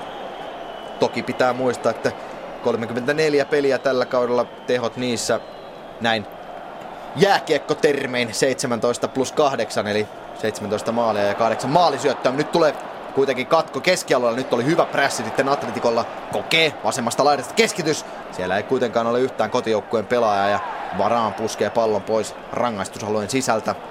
Kroos eteenpäin Karvahalille. Karvahalle ehtii juuri ja juuri ennen sivurajaa palloa, mutta Sigera saa riiston aikaiseksi. Kokee, ei pääse siinä ohi Modricista. Modric näyttää, että vaikka koko ei ole, niin mies kyllä pystyy pallon riistoihin. Nyt lähtee välittömästi sitten Real Madrid vastahyökkäykseen. James Rodriguez syöttä keskustaan on heikko ja sen aavistaa Diego Godin. Sen jälkeen tulee toki sitten Do- Godiniltakin heikko syöttö ja näin pallo jälleen sitten vierasjoukkueelle. Siinä oli minuutin sisällä varmaan enemmän tällaisia avoimen kentän tilanteen vaihtoja kuin koko toisella puolella aikaisemmin yhteensä. Nyt oikeassa laidassa pallo Beilille, vasemmalla keskitys maalille. Ja Benzema rikkoo rangaistusalueen sisällä. Ja näin sitten ensimmäinen vaihto tähän otteluun. Ja onko Karin Benzema se pelaaja, joka lähtee pois? Ainakin häntä kuvataan. Ja hiukan siinä Benzema nilkuttaa. Katsotaan nyt, tuleeko sieltä iskokentälle. Se olisi ainakin oma veikkaukseni. Vielä ei televisiokuva sitä kerro, mutta isko on ainakin oma veikkaukseni. Ja tässä saattaa myös olla, että Real siirtyy sitten vähän puhtaampaan 4-4-2. Veikkaukseni menee oikein ainakin sen suhteen, että Isko tulee kentälle. Toinen veikkaukseni on se, että Isko tulee tuonne laita keskikentä paikalle ja Bale, Bale Ronaldo jatkaa sitten kahdestaan siellä kärkiparina. Ainakin tällä tavalla Ancelotti reagoi juuri viime viikolla pelatussa ottelussa Raio Valle Kaanoa vastaan ja vaihtoi silloin 4-3-3 peliryhmityksen 4-4-2. Ja Benzeman ulos, ulosottaminen aika jopa odotettua, että kyllähän hän pelasi selkeästi alle oman tasonsa. Nyt katsellaan tässä hiukan tuota Realin peliryhmitystä. Ainakin Hames on tullut enemmän tänne oikeaan laitaan ja Isko tuolla vasemmassa laidassa. Ja todennäköisesti siis vähän tällaisella 4-4-2 ryhmityksellä Real Madrid tässä jatkaa. Jonkin verranhan espanjalaismediassa on puhuttu juuri siitä, että pitäisikö Ancelotin pelata tällä 4-4-2 ryhmityksellä 4-3-3 sijasta, koska nämä laitakaistat tässä 442 on ehkä paremmin puolustettavissa. Kun samalla myös kotijoukkue tekee ensimmäisen pelaajavaihdon Antoine Griezmann sai sen yhden puolittaisen paikan, mutta sen lisäksi aika vähän pallossa. Toki Ahersia teki hartiavoimin töitä puolustussuuntaan. Raul Garcia, pientä rannevammaa ollut Raul Garcialle ja näin sitten Tällaisena pienenä rottapelaajanakin tunnettu Raul Garcia kentälle osaa kyllä tämän vastustajan kuumentamisen ja ikävien rikkeiden tekemisen ja toki myös sitten maalinteon. Tuo ehkä vielä enemmän pääpelivoimaa tuonne Atletikon hyökkäykseen verrattuna Griezmanniin. Näin tulee pallo maalille ja ei pääse yksikään pelaaja väliin näin pallo päätyreestä yli ja Atletikon maalipotku. Niin mitä itse näistä vaihdoista, Kimmo? Joo, nyt vähän kaksi vähän samantyylisempää hyökkäjää se Atletico Madridilla ja, ja tuossa aikaisemmin, kun oli niitä tilanteenvaihtoja, niin siinä kokee esimerkiksi pääsi keskittämään, niin siinä oli kaikki edellytykset olla yksi klassinen Atletico Madridin maali jälleen kerran. Tällä kertaa se keskitys vaan teknisesti epäonnistui. Eli siellä oli takatolpalla, jos näin oikein, niin oli kaksi vastaan yksi tilanne jopa. Nyt nostaa muuten ihan selvästi Atletico prässitasoa. Ehkä siellä oli joku tällainen triggeri, niin sanottu laukaisin, mikä aiheutti tuonne, että lähdettiin prässäämään. Oliko siellä Realin pelaaja sitten esimerkiksi selkämaaliin päin niin sanotussa negatiivisessa peliasennossa ja välittömästi siinä useampikin Atletikon pelaaja syöksyy palloa kohden. Nyt pallo kulmalipulla ja Arne Turan yrittää päästä ohi Marcelosta. Ei onnistu, mutta kyllähän tässä nyt selkeästi Atletico, Atletico tulee vahvemmin päälle keskitys maalille. Pallo tulee sinne aina Sigeralle asti. Boksin kulmasta uusi keskitys. Varaan puskee pallon pois boksista, mutta tilanne jatkuu edelleenkin. Mario Suorisin nosto menee kuitenkin päätyrajasta yli, mutta ainakin hetkellisesti tässä nostaa Atletico tuota prässäystä. Joo, ja tässä on toisella puolella ollut kyllä useammin sellaisia tilanteita, missä Atletico on lähtenyt hakemaan riistoa tuolla ylhäällä ja ovat myöskin muutaman kerran niitä saaneet ja niistä on puolittaisia tilanteita tullut. Niin näissä pressitilanteissa, kun englanninkielisessä ää, jalkapalloanalyyseissä puhutaan triggereistä, onko mitään suomalaista termiä sanalle triggeri? Ei ole kyllä itselle tullut, tullut vastaan, että voisi, voisi ajatella, että tota, joku tilanteen tunnistaminen voisi olla, voisi olla lähellä, mutta mielestäni triggeri kuvaa ihan hyvin sitä. Eli nämä, nämä on sellaisia, että kuten esimerkiksi Romania Suomea vastaan Olympiastadionilla EM-karsinassa, niin Romania kyttäsi, odotti koko ajan paikkoja, jolloin Suomen keskialueen keskustan pelaajille pelattiin pallo selkä menosuuntaan, eli negatiivisiin peliasentoon. Kun pallo pelattiin suomalaispelaajalle sellaisissa tilanteissa, niin Romanialta kaksi-kolme pelaajaa välittömästi pallon kiinni ja no, yksi näistä tilanteista sitten lopulta johti siihen, että Romania sai kulmapotkun ja sitä kautta sitten maali. Ja satun muistamaan, kun ottelusta vähän kirjoittelin, että kaikki Romanian, Romanian vaaralliset maalintekotilanteet, neljä kappaletta, ne syntyivät tällaisista tilanteista. Mutta näitä trikkereitä on tietenkin myös muita, eli ja se on täysin joukkueen pelitavasta kiinni, että mitkä niitä ovat. Ne voi olla, että tietylle pelaajalle pelataan pallo tai että pelataan tietylle alueelle pallo tai pelataan tietyn laatuinen syöttö, esimerkiksi pitkä syöttö useamman linjan läpi ja niin edelleen. Esimerkiksi edellisessä kohtaamisessa, kun Realin vähän kokemattomampi, kokemattomampi toppari Nacho oli kentällä, niin välittömästi kun hän sai pallon, niin Atletico iski. Nyt iskee jälleen hyvin keskialueella Atletico ja näin Arda Turan lähtee nostamaan hyökkäystä. Pystyy pitämään ahtaassa tilassa pallon ja ohittaa parikin reaali pelaaja. Turan jatkaa nousua, tarjoilee vielä taakse sinne kokeille, mutta aivan ei ehdi koke tuohon palloon, vaan Karvahal väliin, mutta nyt oli sitten Arda Turanelta aikamoinen yksilösuoritus. Huikea kuljetus, nopeat askeleet, koko ajan pallo lähellä kroppaa ja ei mitään isoja kikkoja, neppejä, mitään, vaan pelkkää vastustajan liikkumisen lukemista ja siihen uh, omien suoritusten suhteuttamista pienessä erittäin ahtaassa tilassa. Nyt tulee jälleen pitkä sivuraja. Sikeira linkoa palloa sinne etutolppaa kohden pallo ja pyörimään siihen hyvälle paikalle. Siitä pääsee myös Godin vasemmalle alalla potkaisemaan, mutta sen verran epä, epäpuhdas osuma palloon, että laukaus menee maalin yli ja samalla myös Raul Garcia on jostain aikaisemmasta tilanteesta saanut varoituksen. Kyllä tässäkin on, tulee myös vähän Aki Riihilahti mieleen. Ihan hirveän paljon näitä pitkiä rajaheittoja ei muuten nähdä nykyfutiksessa. Toki Stoke aikoinaan Tony Pulisin alaisuudessa oli tästä hyvä esimerkki, mutta ihan nyt tässä viime aikoina ei kovinkaan paljon, mutta Atletico niitä käyttää. Ramos ja Mansukis kulmalipun tuntumassa taistelemassa ja yleisö vaatii jo vapaa potkua. Atletico myllyttää edelleenkin ja lopulta Raul Garcian keskitys iskon kautta päätyrajan yli ja kyllä Mansukis käy koko ajan keskustelua ja sitten tuomariston kanssa siinä jälleen huutelee sinne avustavan erotuomarin suuntaan. Kohta 82 minuuttia pelattuna ja edelleenkin numero 0-0. Ja vaihto, vaihtojen jälkeen Atletico saanut selkeästi paremmin pelistä kiinni. Kokee antamaan kulmapotkua. Ja olisiko tässä sitten Atletikon paikka iskeä. Jälleen tulee siihen etutolpalle etualueelle, mutta Marcelo pääsee väliin ja puskee pallon pois, pois vaara-alueelta. Ja samalla myös kotijoukkue suorittaa toisen pelaajavaihdon. Jos oikein näin, niin Fernando Torres siinä odotteli vuoroaan tulla kentälle ja Torreshan tällä kaudella Copa del Rey-ottelussa kuritti Real Madridia, teki siinä ottelussa kaksi maalia. Toki muuten tuo Torresin paluu Atletico paitaan on jäänyt aika ydoksi.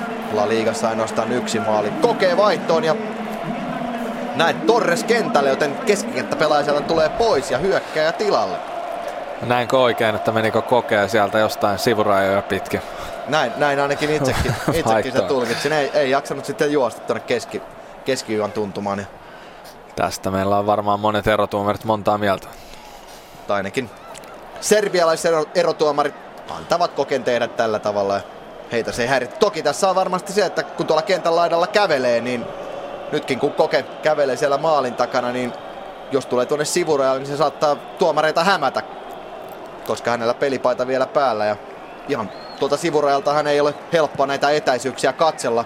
Peli kuitenkin jo jatkuu ja näin oikean kautta tulee Atletico Juan Franilla pallo. Yrittää ujuttaa sieltä Sergio Ramosin jalkojen välistä palloa, mutta loistavasti puolustaa Ramos ja näin pelataan pallo eteenpäin. Isko. Isko on ollut tällä kaudella kyllä mainiolla pelipäällä ja on tällä hetkellä yksi näitä Real Madridin kotiyleisön suurimpia suosikkeja. Saa hankittua siitä vapaapotkun keskialueelta ja näin nousee myös kortti mutta siinä toisaalta oli aika vaarallisen näköinen hyökkäys syntymässä ja näin Mario Suarez, keskiketä pohjapelaaja, tekee oikeastaan varmasti juuri sitä, mitä Diego Simeone on käskenyt. Jos on vaarallinen näköinen vastahyökkäys, niin jalat alta mieluummin kuin päästä toihin. Juuri näin, se oli nimenomaan taktinen rike. Vähän voidaan kysyä, että oliko kannattiko enää tuossa, vai, tuossa vaiheessa, koska nyt tulee vaarallinen sivuvapaa potku. Ja siellä oli jo vahva tuki, tuki rikkoneella pelaajalla. Näin tulee myös Realin toinen pelaaja vaihto Alvaro Arbeloa kentälle. Tuleekohan sieltä siis Karvahal pois? No, katsotaan tämä vapaapotku ensin tai me katsomme ja pyrimme sitä selvittämään teille. Tehän ette tietenkään kuvaa näe, koska radion puolella ollaan. Näin kulmalipulla Arda Turan Atletikon pelaajista ja Ronaldo Marcelo häiritsee Marcelo saakin riistettyä hetkeksi pallon, kunnes pallo ajautuu takaisin Arda Turanille ja sen jälkeen turkkilainen kuljettaa pallon sivurajasta yli. Ja kyllä sieltä Carvajal juuri nimenomaan tulee vaihtopenkin puolelle ja Arbeloa hänen tilalleen. Tämä nyt on aika suoraan vaihto. Carvajal ehkä, ehkä vielä jopa Arbeloa hyökkäävämpi vaihtoehto, mutta ei nyt mitään sen suurempaa pelitaktista ainakaan itseen tässä nopeasti keksi, mutta toki siinä voi olla myös, että Arbeloakin tuo vähän tuoreita jalkoja ja näin sitä kautta Ancelotti hakee ehkä sieltä tuota oikean laidan kautta sitten tehoja hyökkäykseen ja sitten puolustukseen myös sitten tuoreita jalkoja. Näin kai voisi suurin piirtein tulkita. Esimerkiksi. Itse, esimerkiksi. itse en nyt keksi mitään nopeam, nopeasti tässä. Sen... Näin saa, ja aina on vaikea, vaikea sanoa täältä käsin, että minkälaisia nyansseja siellä voi sitten taustalla olla. Real Madridilla kuitenkin kulmapotku ja sitä antamassa Toni Kroos. Pallo tulee hyvin maalille, mutta niin vain jälleen kerran kotijoukkojen pelaajat pääsevät väliin sen jälkeen rangaistusalueen ulkopuolelta Luka Modricin laukaus, mutta tänään ei ole Modricilla sihti sillä tavalla kohdillaan. Pallo menee noin puolitoista metriä Atletikon maalin yli. Ihan kelpo yritys, mutta ei tuota tulosta. Ja siinä oli Rafael Varannella jälleen kulmapotkussa kyllä niin loistava liike pallottomana, että häntä ei ainakaan jalkapallosääntöjä noudattamalla pysty mitenkään tuossa tilanteessa pysäyttämään. Että selitä, jos, selitä hiukan mitä teki. Eli liikkui ensin, ensin vähän niin kuin kaari liikkeellä poispäin pallosta. No, puolustaja otti pari askelta häntä kohti, jonka jälkeen vaihtoi suuntaa täysin toiseen suuntaan ja lähti räjähtävästi kiertämään kaarella sitten taas kohti keskustaa. Kahdella kädellä saa roikkuu mukana, jos aikoo. Nyt on Atletikolla hyvä vastaiskun paikka ja Fernando Torres kuljettaa palloa kohti boksia, harauttaa siinä Ramosin, harauttaa uudestaan, törmää sen jälkeen Ramosin, vaatii siinä rangaistuspotkua, kuten vaatii myös kotiyleisö. Sitä ei, ei kuitenkaan tule, mutta kulmapotku Atletico Madridille, kun varaan ehkä vähän huolimattomasti kuljettaa pallon päätyrajasta yli. No, kaksi kertaa jo Atleticolla ollut täällä oikealla laidalla pallo niin, että Arda Turan olisi täällä vasemmalla laidalla aika vapaana, mutta hän ei ole kyllä kovin aktiivisesti edes halunnut syöttöä sinne. En tiedä mistä johtuu, onko fyysistä väsymystä vai riskitasojen hallinta. Kulmapotku on jo ilmassa ja Godin Kyllähän tässä Godinia on useampaa kertaan haettu ja toki Godin viime kaudella oli aika avainroolissa näissä tärkeissä ottelussa. Taisi Barcelonaa vastaan puskea maali juuri kulmapotkussa La Ligan mestaruuden ratkaisessa ottelussa ja onnistui myös sitten mestariliigan finaalissa. Kohta 88 minuuttia pelattuna ja edelleenkin tilanne siis 0-0 jos ensimmäisellä nelivitosella Realilla oli tukkupaikkoja, niin tällä toisella puoliskolla kyllä Atletico on pystynyt pitämään Los Blancosin poissa sieltä vaaralliselta maalintekosektorilta. Kyllä ja nimenomaan nämä Real Madridin positiiviset tilanteen vaihdot eivät ole olleet tällä toisella, toisella puolella lähelläkään yhtä vaarallisia kuin mitä ensimmäisellä puolella. Näin muuten Marcelokin saa varoituksena. Se tarkoittaa sitä, että hän on toisesta osaottelusta ulkona ja se on kyllä iso menetys Real Madridille, koska Fabio Coentrao on kyllä aika pahassa ruosteessa ollut viime aikoina. Nyt on jo Atletico paikka! Casillas tulee maalitaan vastaan ja siinä pallo jää pomppimaan. Noin viisi metriä maalista, mutta ei pääse yksikään kotijoukkueen pelaaja väliin. Keskialueelta korkea pallo, jonka Godin voittaa. Torres on jatkamassa siinä, mutta ei, ei osu palloon ja näin vain kulmapotku tuosta Atletico Madridille. Hienosti meni Torres tilanteeseen. Nyt tulee sitten takatolpalle pallon Godin jälleen. Pudottaa maali eteen. Suores laukku. Casillas torjuu viime hetkellä. Onnistuu etutolpalta torjumaan tuon. Tässä oli se sun aiemmin mainostamasi poikkeus sitten erittäin hyvin toimi. Ja mielenkiintoista olisi nähdä tuo hidastus ihan kokonaisuudessaan, miten Godinille tuo tila tuonne taka-alueelle aukesi. Todennäköisesti jonkinnäköistä blokkia siellä on, on pystytty tekemään. Paine jatkuu edelleen siellä Real Madridin maalilla. Torres ei saa laukausta. Mansukis laukkoo suoraan päin.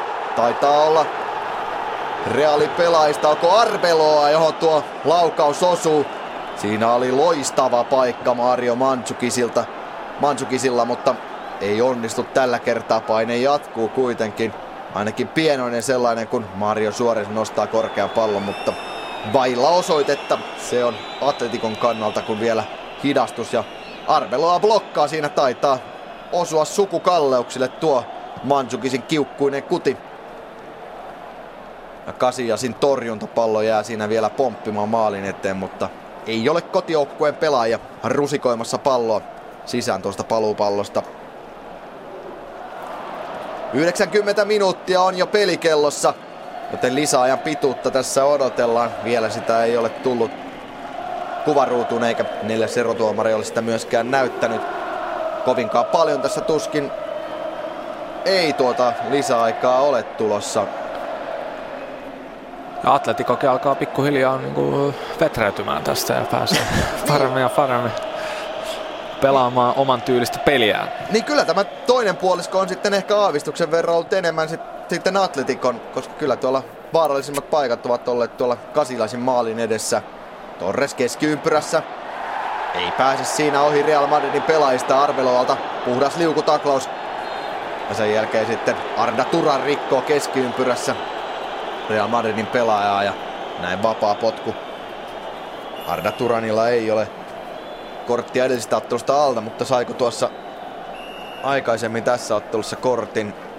Ei tainnut saada, jos, jos sen omat kirja, oma kirjanpitoni pitää kutinsa siinä Modricia rappaa Turaan, kun tässä vielä tuo Mansukisin laukaus siinä aika mielenkiintoisesti on kyllä kädet koukussa Alvaro Arbeloalla ja saattoipa siinä jopa kyynärpäähän osua tuo ainakin hiukan, mutta Osuu kyllä, osuu kyllä, mutta milloin nämä nyt sitten ovat niin käsivirheitä milloin ei, kun Ronaldolle paikka siitä pienestä kulmasta laukaus.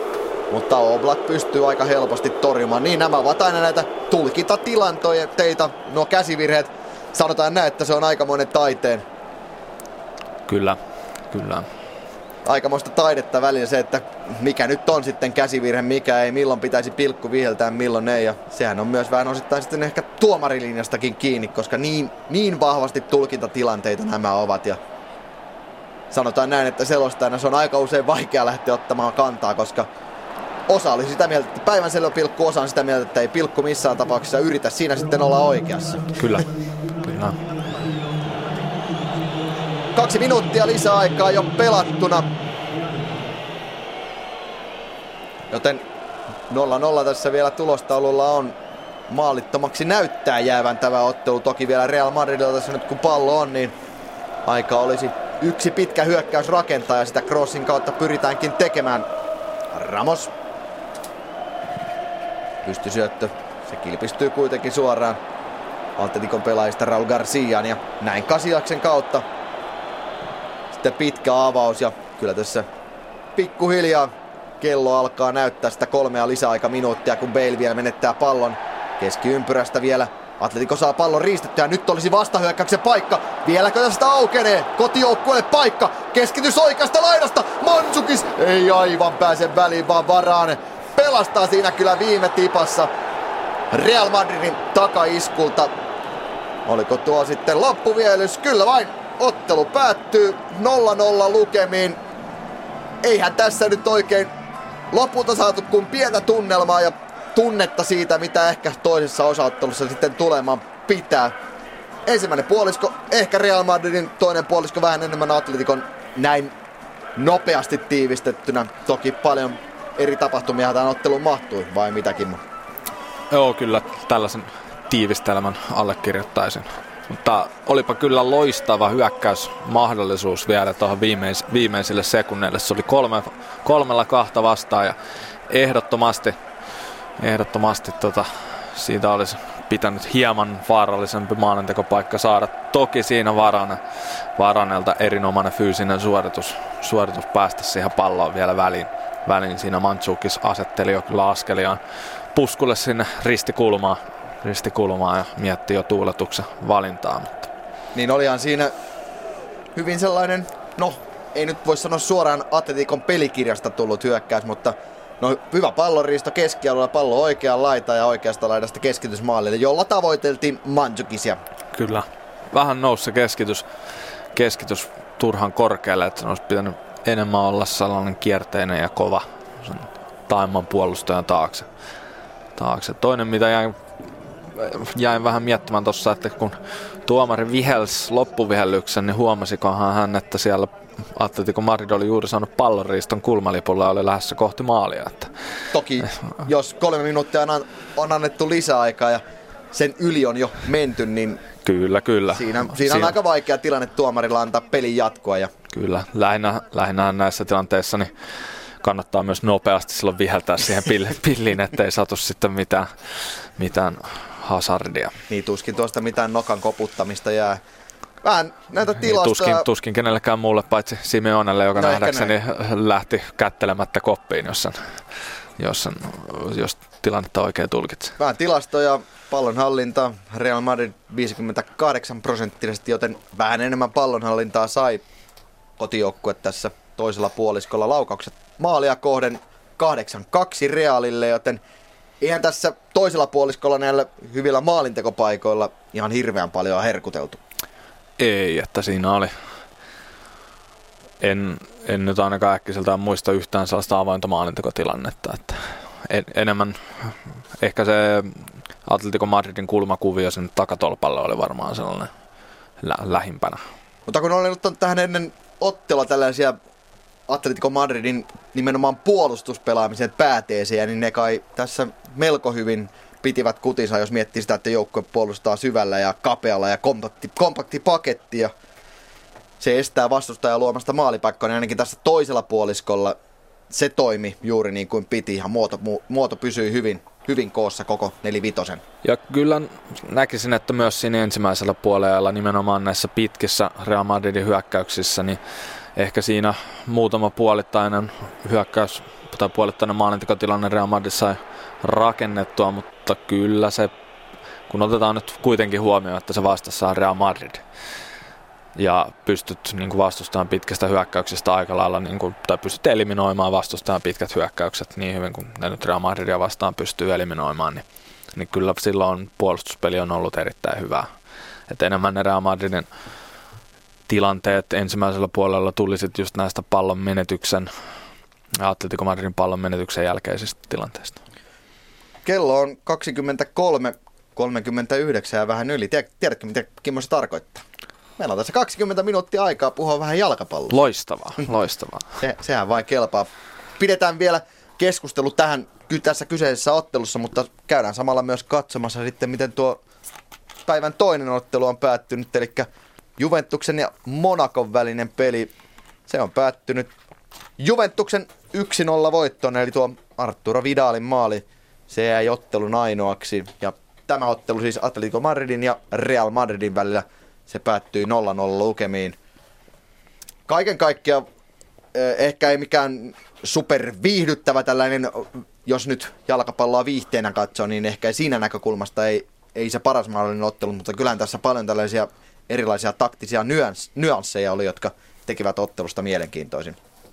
Oli ja tässä oli aika mielestäni aika paljon sellaisia jaksoja kuitenkin myös, että, että tapahtui ja mentiin. Ehkä niitä jaksoja oli vähän vähemmän kuin yleensä Atletico ja Realin kohtaamisissa, mutta, mutta, mutta sanotaan näin, että itse en ainakaan missään vaiheessa tylsistynyt. Että ei varmasti, toivottavasti ei kukaan myöskään siellä kotikatsomoissa. No, puhutaan hiukan, itseäni kiinnostaa Atletico Madrid ja tämä puolustuspelaaminen koska miettii sitä, että millä tavalla täm, tällainen joukkue saadaan luotua.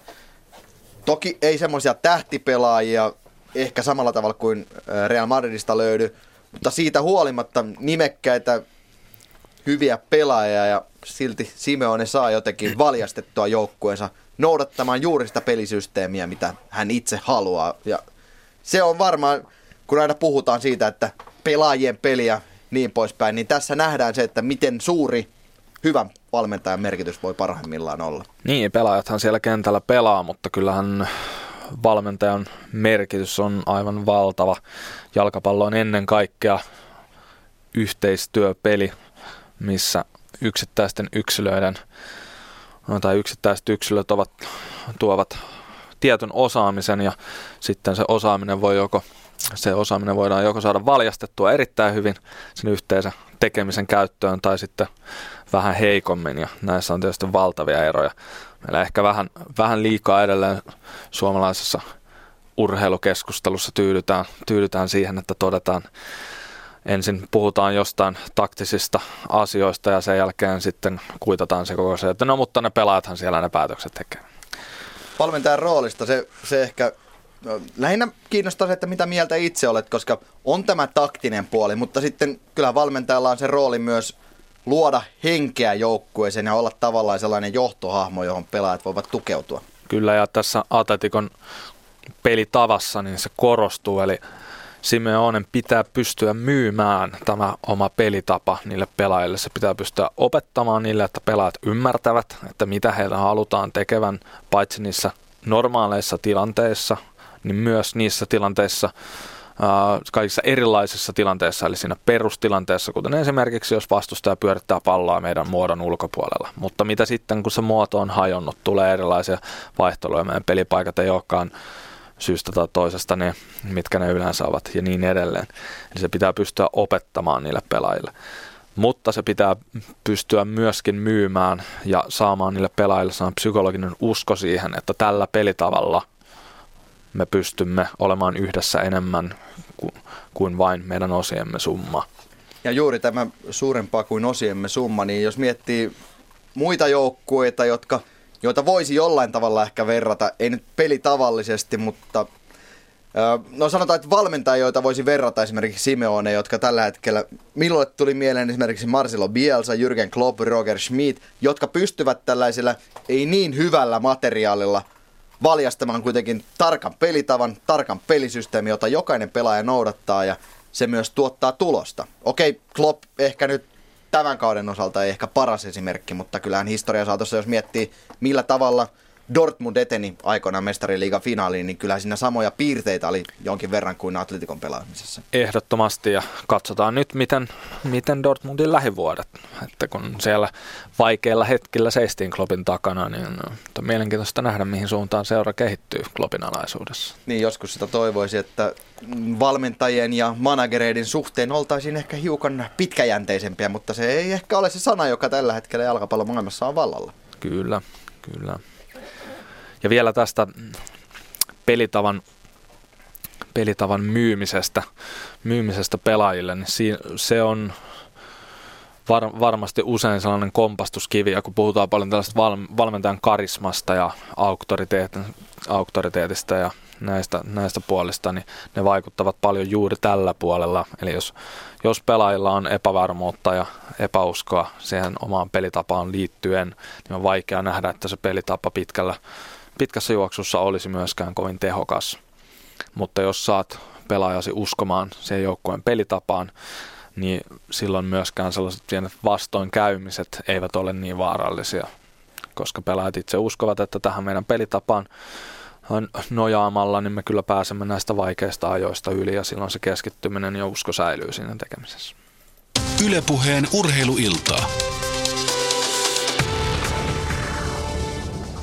Vartin verran on vielä lähetysaikaa jäljellä. Atletico Madrid, Real Madrid päättyy siis numeroihin 0-0, joten ratkaisu jää sitten tuohon toisen osaan. Mutta Kimmo, meillä oli tarkoitus myös tänään vähän tutkailla niitä tilanteen vaihtoja, eli positiivisia sekä negatiivisia tilanteen vaihtoja.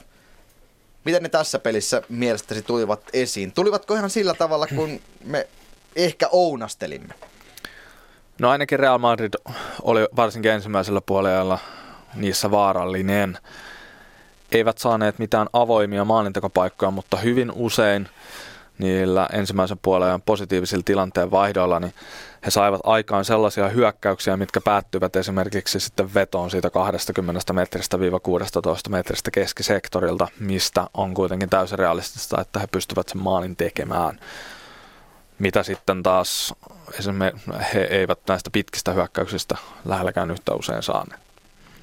Miksi uskotte näin?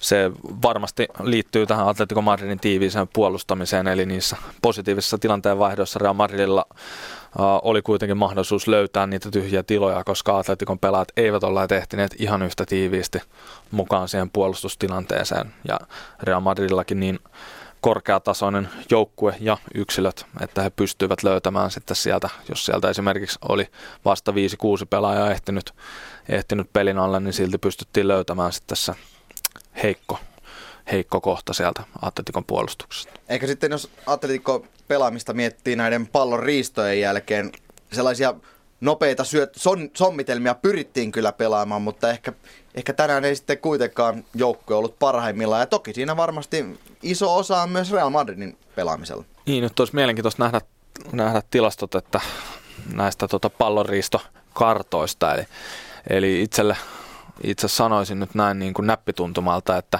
silloin kun Atletico sai pallonriiston syvällä omalla alueellaan, niin he eivät pyrkineet kovin aggressiivisesti menemään ylöspäin, vaan pyrkivät ennemminkin vain säilyttämään pallohallinnon omalla joukkueella.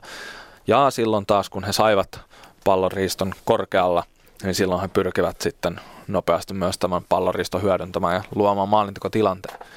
Ja näitähän tapahtui varsinkin tuossa toisella puolella useita. Tästä katselin hiukan tilastoja, niin onnistuneet taklaukset, ne ovat 23-19 Atletikon hyväksi. Ei nyt mitenkään järin merkittävä, merkittävä ero, jos taklauksen onnistumisprosentti se on Atletico Madridilla 52, Real Madridilla 54, niin aika tasapäiset ovat nuo taklaustilastot. Ja se ehkä sinällään on jollain tavalla yllättävää, että Atletico on tällä kaudella kuitenkin ollut se joukkue, joka on taklannut paljon hanakammin. Ja hän tuo tai osittain tuo pelityyli perustuu myös siihen, että joukkue on hyvin aggressiivinen näissä kaikissa kaksinkamppailutilanteissa ja sitä kautta rikkeitä t- tulee myös vähän niin kuin väkisinkin. Kyllä ja näissä... Itse asiassa asia muuten, mihin toivoisin, että vaikka Suomen maajoukkuessa jotenkin sitä saataisiin enemmän esiin, ehkä sellaista pientä ilkeyttä ja veemäisyyttä.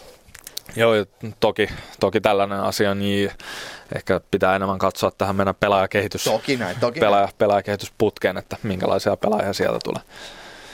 Mutta näissä tilanteen vaihdoissa, niin, niin varmasti jokainen joukkue nykyaikana, Atletico ja Real, varmasti lukeutuvat näihin ja kaikki muutkin hyvin organisoidut seurat, niin saavat kyllä peleistään tällaisia pallon menetys- ja pallon voittamiskarttoja, eli, eli mistä valmentajille syntyy sitten hyvä käsitys siitä, että millä kentän osa-alueella olemme menettäneet palloa, millä kesän, kentän osa-alueella olemme voittaneet palloa. Ja pystytään sitä sitten peilaamaan siihen omaan pelitapaan ja miettimään, että miten pystytään, pystytään niitä pallon menetyksiä minimoimaan tai ennen kaikkea, että ne tapahtuisivat mahdollisimman vaarattomalla alueella ja sitten sama juttu toisinpäin niissä pallon tai pallon riistoissa positiivisissa tilanteen vaihdoissa. Itse olen vähän tällainen eh, tilastokari, niin nostan vielä toisen tilaston esiin, koska ennen peliä katson, että Atletico Madrid on ollut tämän kauden vahvin joukkue nimenomaan ilmakamppailuissa, korkeissa palloissa, voittanut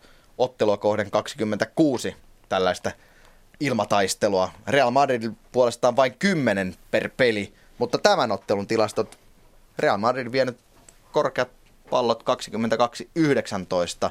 Ja se on varmasti yksi osoitus siitä, että ihan, ihan sitten kuitenkaan niillä omilla vahvuuksillaan ei päässyt, ei päässyt Atletico pelaamaan. Ja niitä keskityspaikkoja, niitähän oli, mutta lopulta Varaan ja Ramos topparit hoitivat kyllä erinomaisesti leiviskänsä. Kyllä, ja täytyy muistaa, että keskitys on teknisenä suorituksena äärimmäisen haastava. Eli sun pitää, pallo pitää toimittaa erittäin pienelle sektorille kovaa ja usein vielä tilanteessa saattaa olla jonkunnäköisiä vaatimuksia sille, että minkälaisella kaarella se toimitetaan, eli että onko kierrettä, tuleeko matalalla kaarella vai vähän korkeammalla ja niin edelleen. edelleen. Eli se on todella tällainen virheherkkä suoritus. Niin mitä mieltä itse asiassa olet keskityksistä noin, noin ylipäänsä, kun mietitään sitä, että Atletikolla se on yksi heidän vahvimmista aseistaan. He pyrkivät pelaamaan palloa laitojen kautta keskustaa ja keskitysten kautta luoda noita maalintilanteita. Tilastoja on siitä, että onko se nyt tehokas vai, vai ei. Siis se tapa hyökätä keskitystä kautta. Niin, kes- keskitys on yksi murtautumistapa muiden joukossa. Sitten riippuu hyvin paljon siitä, että jos mietitään, että vaikka 10-11-vuotiaita lapsia tai mietitään jotain ammattilaishuippujoukkuetta, jolla on aivan loistavia keskittäjiä ja target-pelaajia, niin niin silloin tietysti keskityksen korostuminen on hyvin erilaista. Itse, itse tota, tässä murtautumispelaamisessa, eli kun yritetään maalintekopaikkaa luoda vastustajan viimeistä linjaa vastaan, niin olen kyllä sellaisen niin kuin monipuolisuuden kannattaja. Eli, eli uskon hyvin vahvasti siihen, että, että mitä monipuolisemmin se viimeinen linja pystytään murtamaan, niin sitä vaikeampaa sitä vastaan on puolusta. Mutta edelleen haluan korostaa, että se on myöskin pelaajamateriaalikysymys. Ja itse mietin sitä, että voiko keskitykset toimia myös oman joukkueen puolustuselementtinä sillä tavalla, että se on aika riskitön tapa menettää pallo. Kyllä, kyllä ja keskityksessä on myös helppo rakentaa sellainen tilanne, että kaikki tunnistavat, että nyt se keskitys lähtee, jolloin pelaajilla on aikaa useita sekunteja usein reagoida siihen, että jaha, sitä nyt on tulossa keskitys. Esimerkiksi, että jos pallo saadaan pelattua laidassa vähän syvemmälle ja se tiputetaan alaspäin sieltä, niin voi olla sovittuna, että näistä tilanteista pyritään sitten ensimmäisellä tai toisella kosketuksella keskittämään pallo sinne uh, ehkä vähän nostavan puolustuslinjan ja maalivahin väliin. Ja tällaisen tilanteen pystyy tietenkin tunnistamaan kesken keskustat ja laitapelaajat hyvissä ajoin, jolloin tiedät, että kun nyt sieltä sitä palloa tiputetaan vähän alaspäin, niin pystyt jo ottamaan muutaman askeleen sinne kohti keskikentän keskustaa tai muutaman askeleen alaspäin ja varautua siihen, että kohta me ehkä menetämme sen pallon, jolloin tämä negatiivinen tilanteenvaihto on valmistautuminen on sitä helpompaa. Ja toki keskityksissä on myös se, että ne on mahdollisesti ennakkoon sovittu, minne keskitykset pyritään pelaamaan. Onko se takatolpalle, etutolpalle? Siinä on tavallaan se hyökkäävän joukkueen etu. Tiedetään, minne pallo pyritään pelaamaan. Kyllä, ja nämä, varsinkin juuri näitä alueita, mistä lähtee, mihin syötetään, se on hyvin usein hy, hyvin yleinen tapa, tapa jäsennellä tätä murtautumisvaihetta. Kaiken kaikkiaan, jos miettii sitä, että Real Madrid oli ensimmäisellä nelivitosella parempi joukkue, oliko se Atletikon hyvyyttä, että ehkä Los Blancos vähän sitten, ehkä kuitenkin hyytyi, kai näin voi sanoa. Oli. Oli. Oli. Uskon, että se liittyy hyvin paljon siihen, että miten, minkälaisessa kenttätasapainossa Atletico oli ö, silloin, kun heillä oli itsellään pallo. Nyt en, en valitettavasti uskalla lähteä sen isompia, isompia tota, läpiluotaavaa an, analyysiä, niin, analyysejä tästä, tästä tota, selvittelemään. Mielenkiinnolla luen kyllä, luen kyllä sitten jälkianalyysejä internetin ihmeellisestä maailmasta. Niin, mistä onneksi löytyy aika paljon tätä kyllä. materiaalia, mitä sitten selata ja seuloa läpi. Kyllä, että, että minkälaiset tekijät tähän mahdollisesti vaikutti, mutta itse en löytänyt Real Madridin pelistä kovin suuria muutoksia, muutoksia joten uskon kyllä, että se oli ennen kaikkea tätä Atletico Madridin erinomaista pelaamista, varsinkin niissä negatiivisissa tilanteenvaihdoissa ja niihin valmistautumisessa. Toki itseäni, vaikka nämä ovat vain peliryhmityksiä, siis ne, ne antavat kuitenkin viitteitä siitä, missä lähtökohtaisesti pelaajia on kentällä, millä paikoilla. Real aloitti 4-3-3, ainakin omasta mielestäni siirtyi vähän enemmän 4-4-2, kun ö, Isko tuli Benseman tilalle. Mitä ja uskot, nä- että tällä Ancelotti haki? Niin näillä, näillä vaihdoilla kyllä oli selkeä merkitys tähän pelin kuvaan. Eli, eli siinä ensimmäisten vaihtojen jälkeen niin Atletico sai selkeästi enemmän otetta siitä pelistä. Voi olla, että Ancelotti haki nimenomaan sitä, mitä tuossa lähetyksen aikana, aikanakin sivuttiin, eli Eli 442 tämä laita, laita pelaamisen puolustaminen on usein vähän helpompaa yksinkertaisempaa, koska sun on selkeästi kaksi laita pelaajaa siellä. Mutta ehkä he menettivät siinä hieman, hieman tätä, varsinkin mielestäni James Rodriguez oli tänään erinomainen siinä keskikentän keskellä siirtyi laitaan, jäikö vähän pelin ulkopuolelle tämän jälkeen, vaikea sanoa. Voi olla, että, että tätä kautta menettimät vähän sitä keskikentän keskustaa ja sen hallintaa ja sitä kautta sitä Atletico pääsi paremmin peliin mukaan.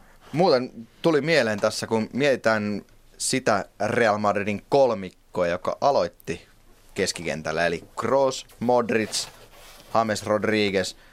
Yksikään heistä ei, ei ehkä ole tällainen, mitä nyt voisi sanoa, ilkeä vastustaja, joka fyysisyydellä tai fyysisellä pelotteella pystyisi aiheuttamaan vaikeuksia. Ehkä tässä, voiko tässä olla myös sitä, että Ancelotti on jo kauden alla pyrkinyt siihen, että he, hänellä olisi ehkä vähän tällainen pelaavampi kolmikko tässä. Ehkä vähän tyyppiä Barcelona, ei tietenkään nyt ihan, ihan samanlainen, mutta... Kyllä ja toisaalta pitää muistaa, että Modric Kroos varsinkin ovat kyllä erinomaisia puolustussuuntaan. Että se heidän erinomaisuutensa on sitten muuta kuin tällaista, jos ajatellaan vähän tällaista perinteisempää puolustamiskäsitystä, että he ovat nimenomaan tällaisia syötön katkoja ja syöttösuuntien peittäjiä. He sijoittuvat erinomaisesti silloin, kun vastustaja, vastustajalla on pallo.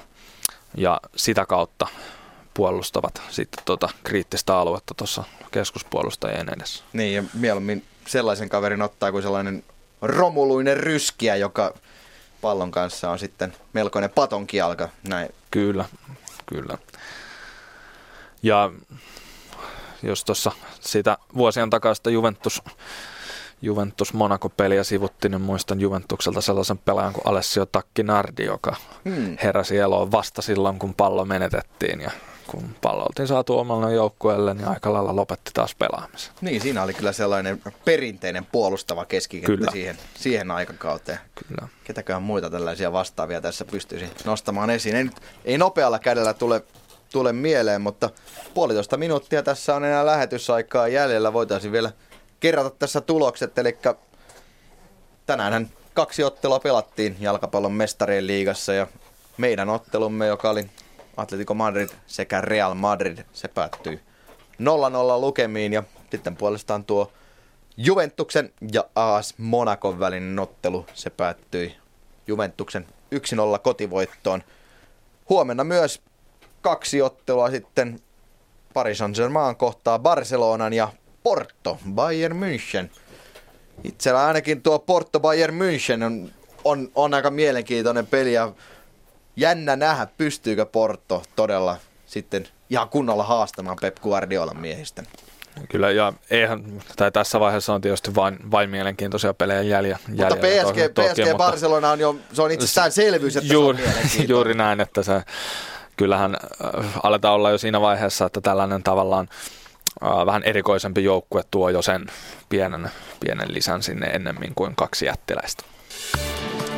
Mutta tässä vaiheessa voitaisiin kiitellä sitten teitä kaikkia seurasta ja ei muuta kuin oikein mukavaa tiistai jatkoa. Kiitoksia paljon Kimmo. Hauska ilta oli jalkapallon parissa. Ja... Kyllä, kiitos itsellesi ja kaikille kuulijoille. Ei muuta kuin oikein hyvää yötä. Hyvää yötä. Ylepuheen urheiluiltaa.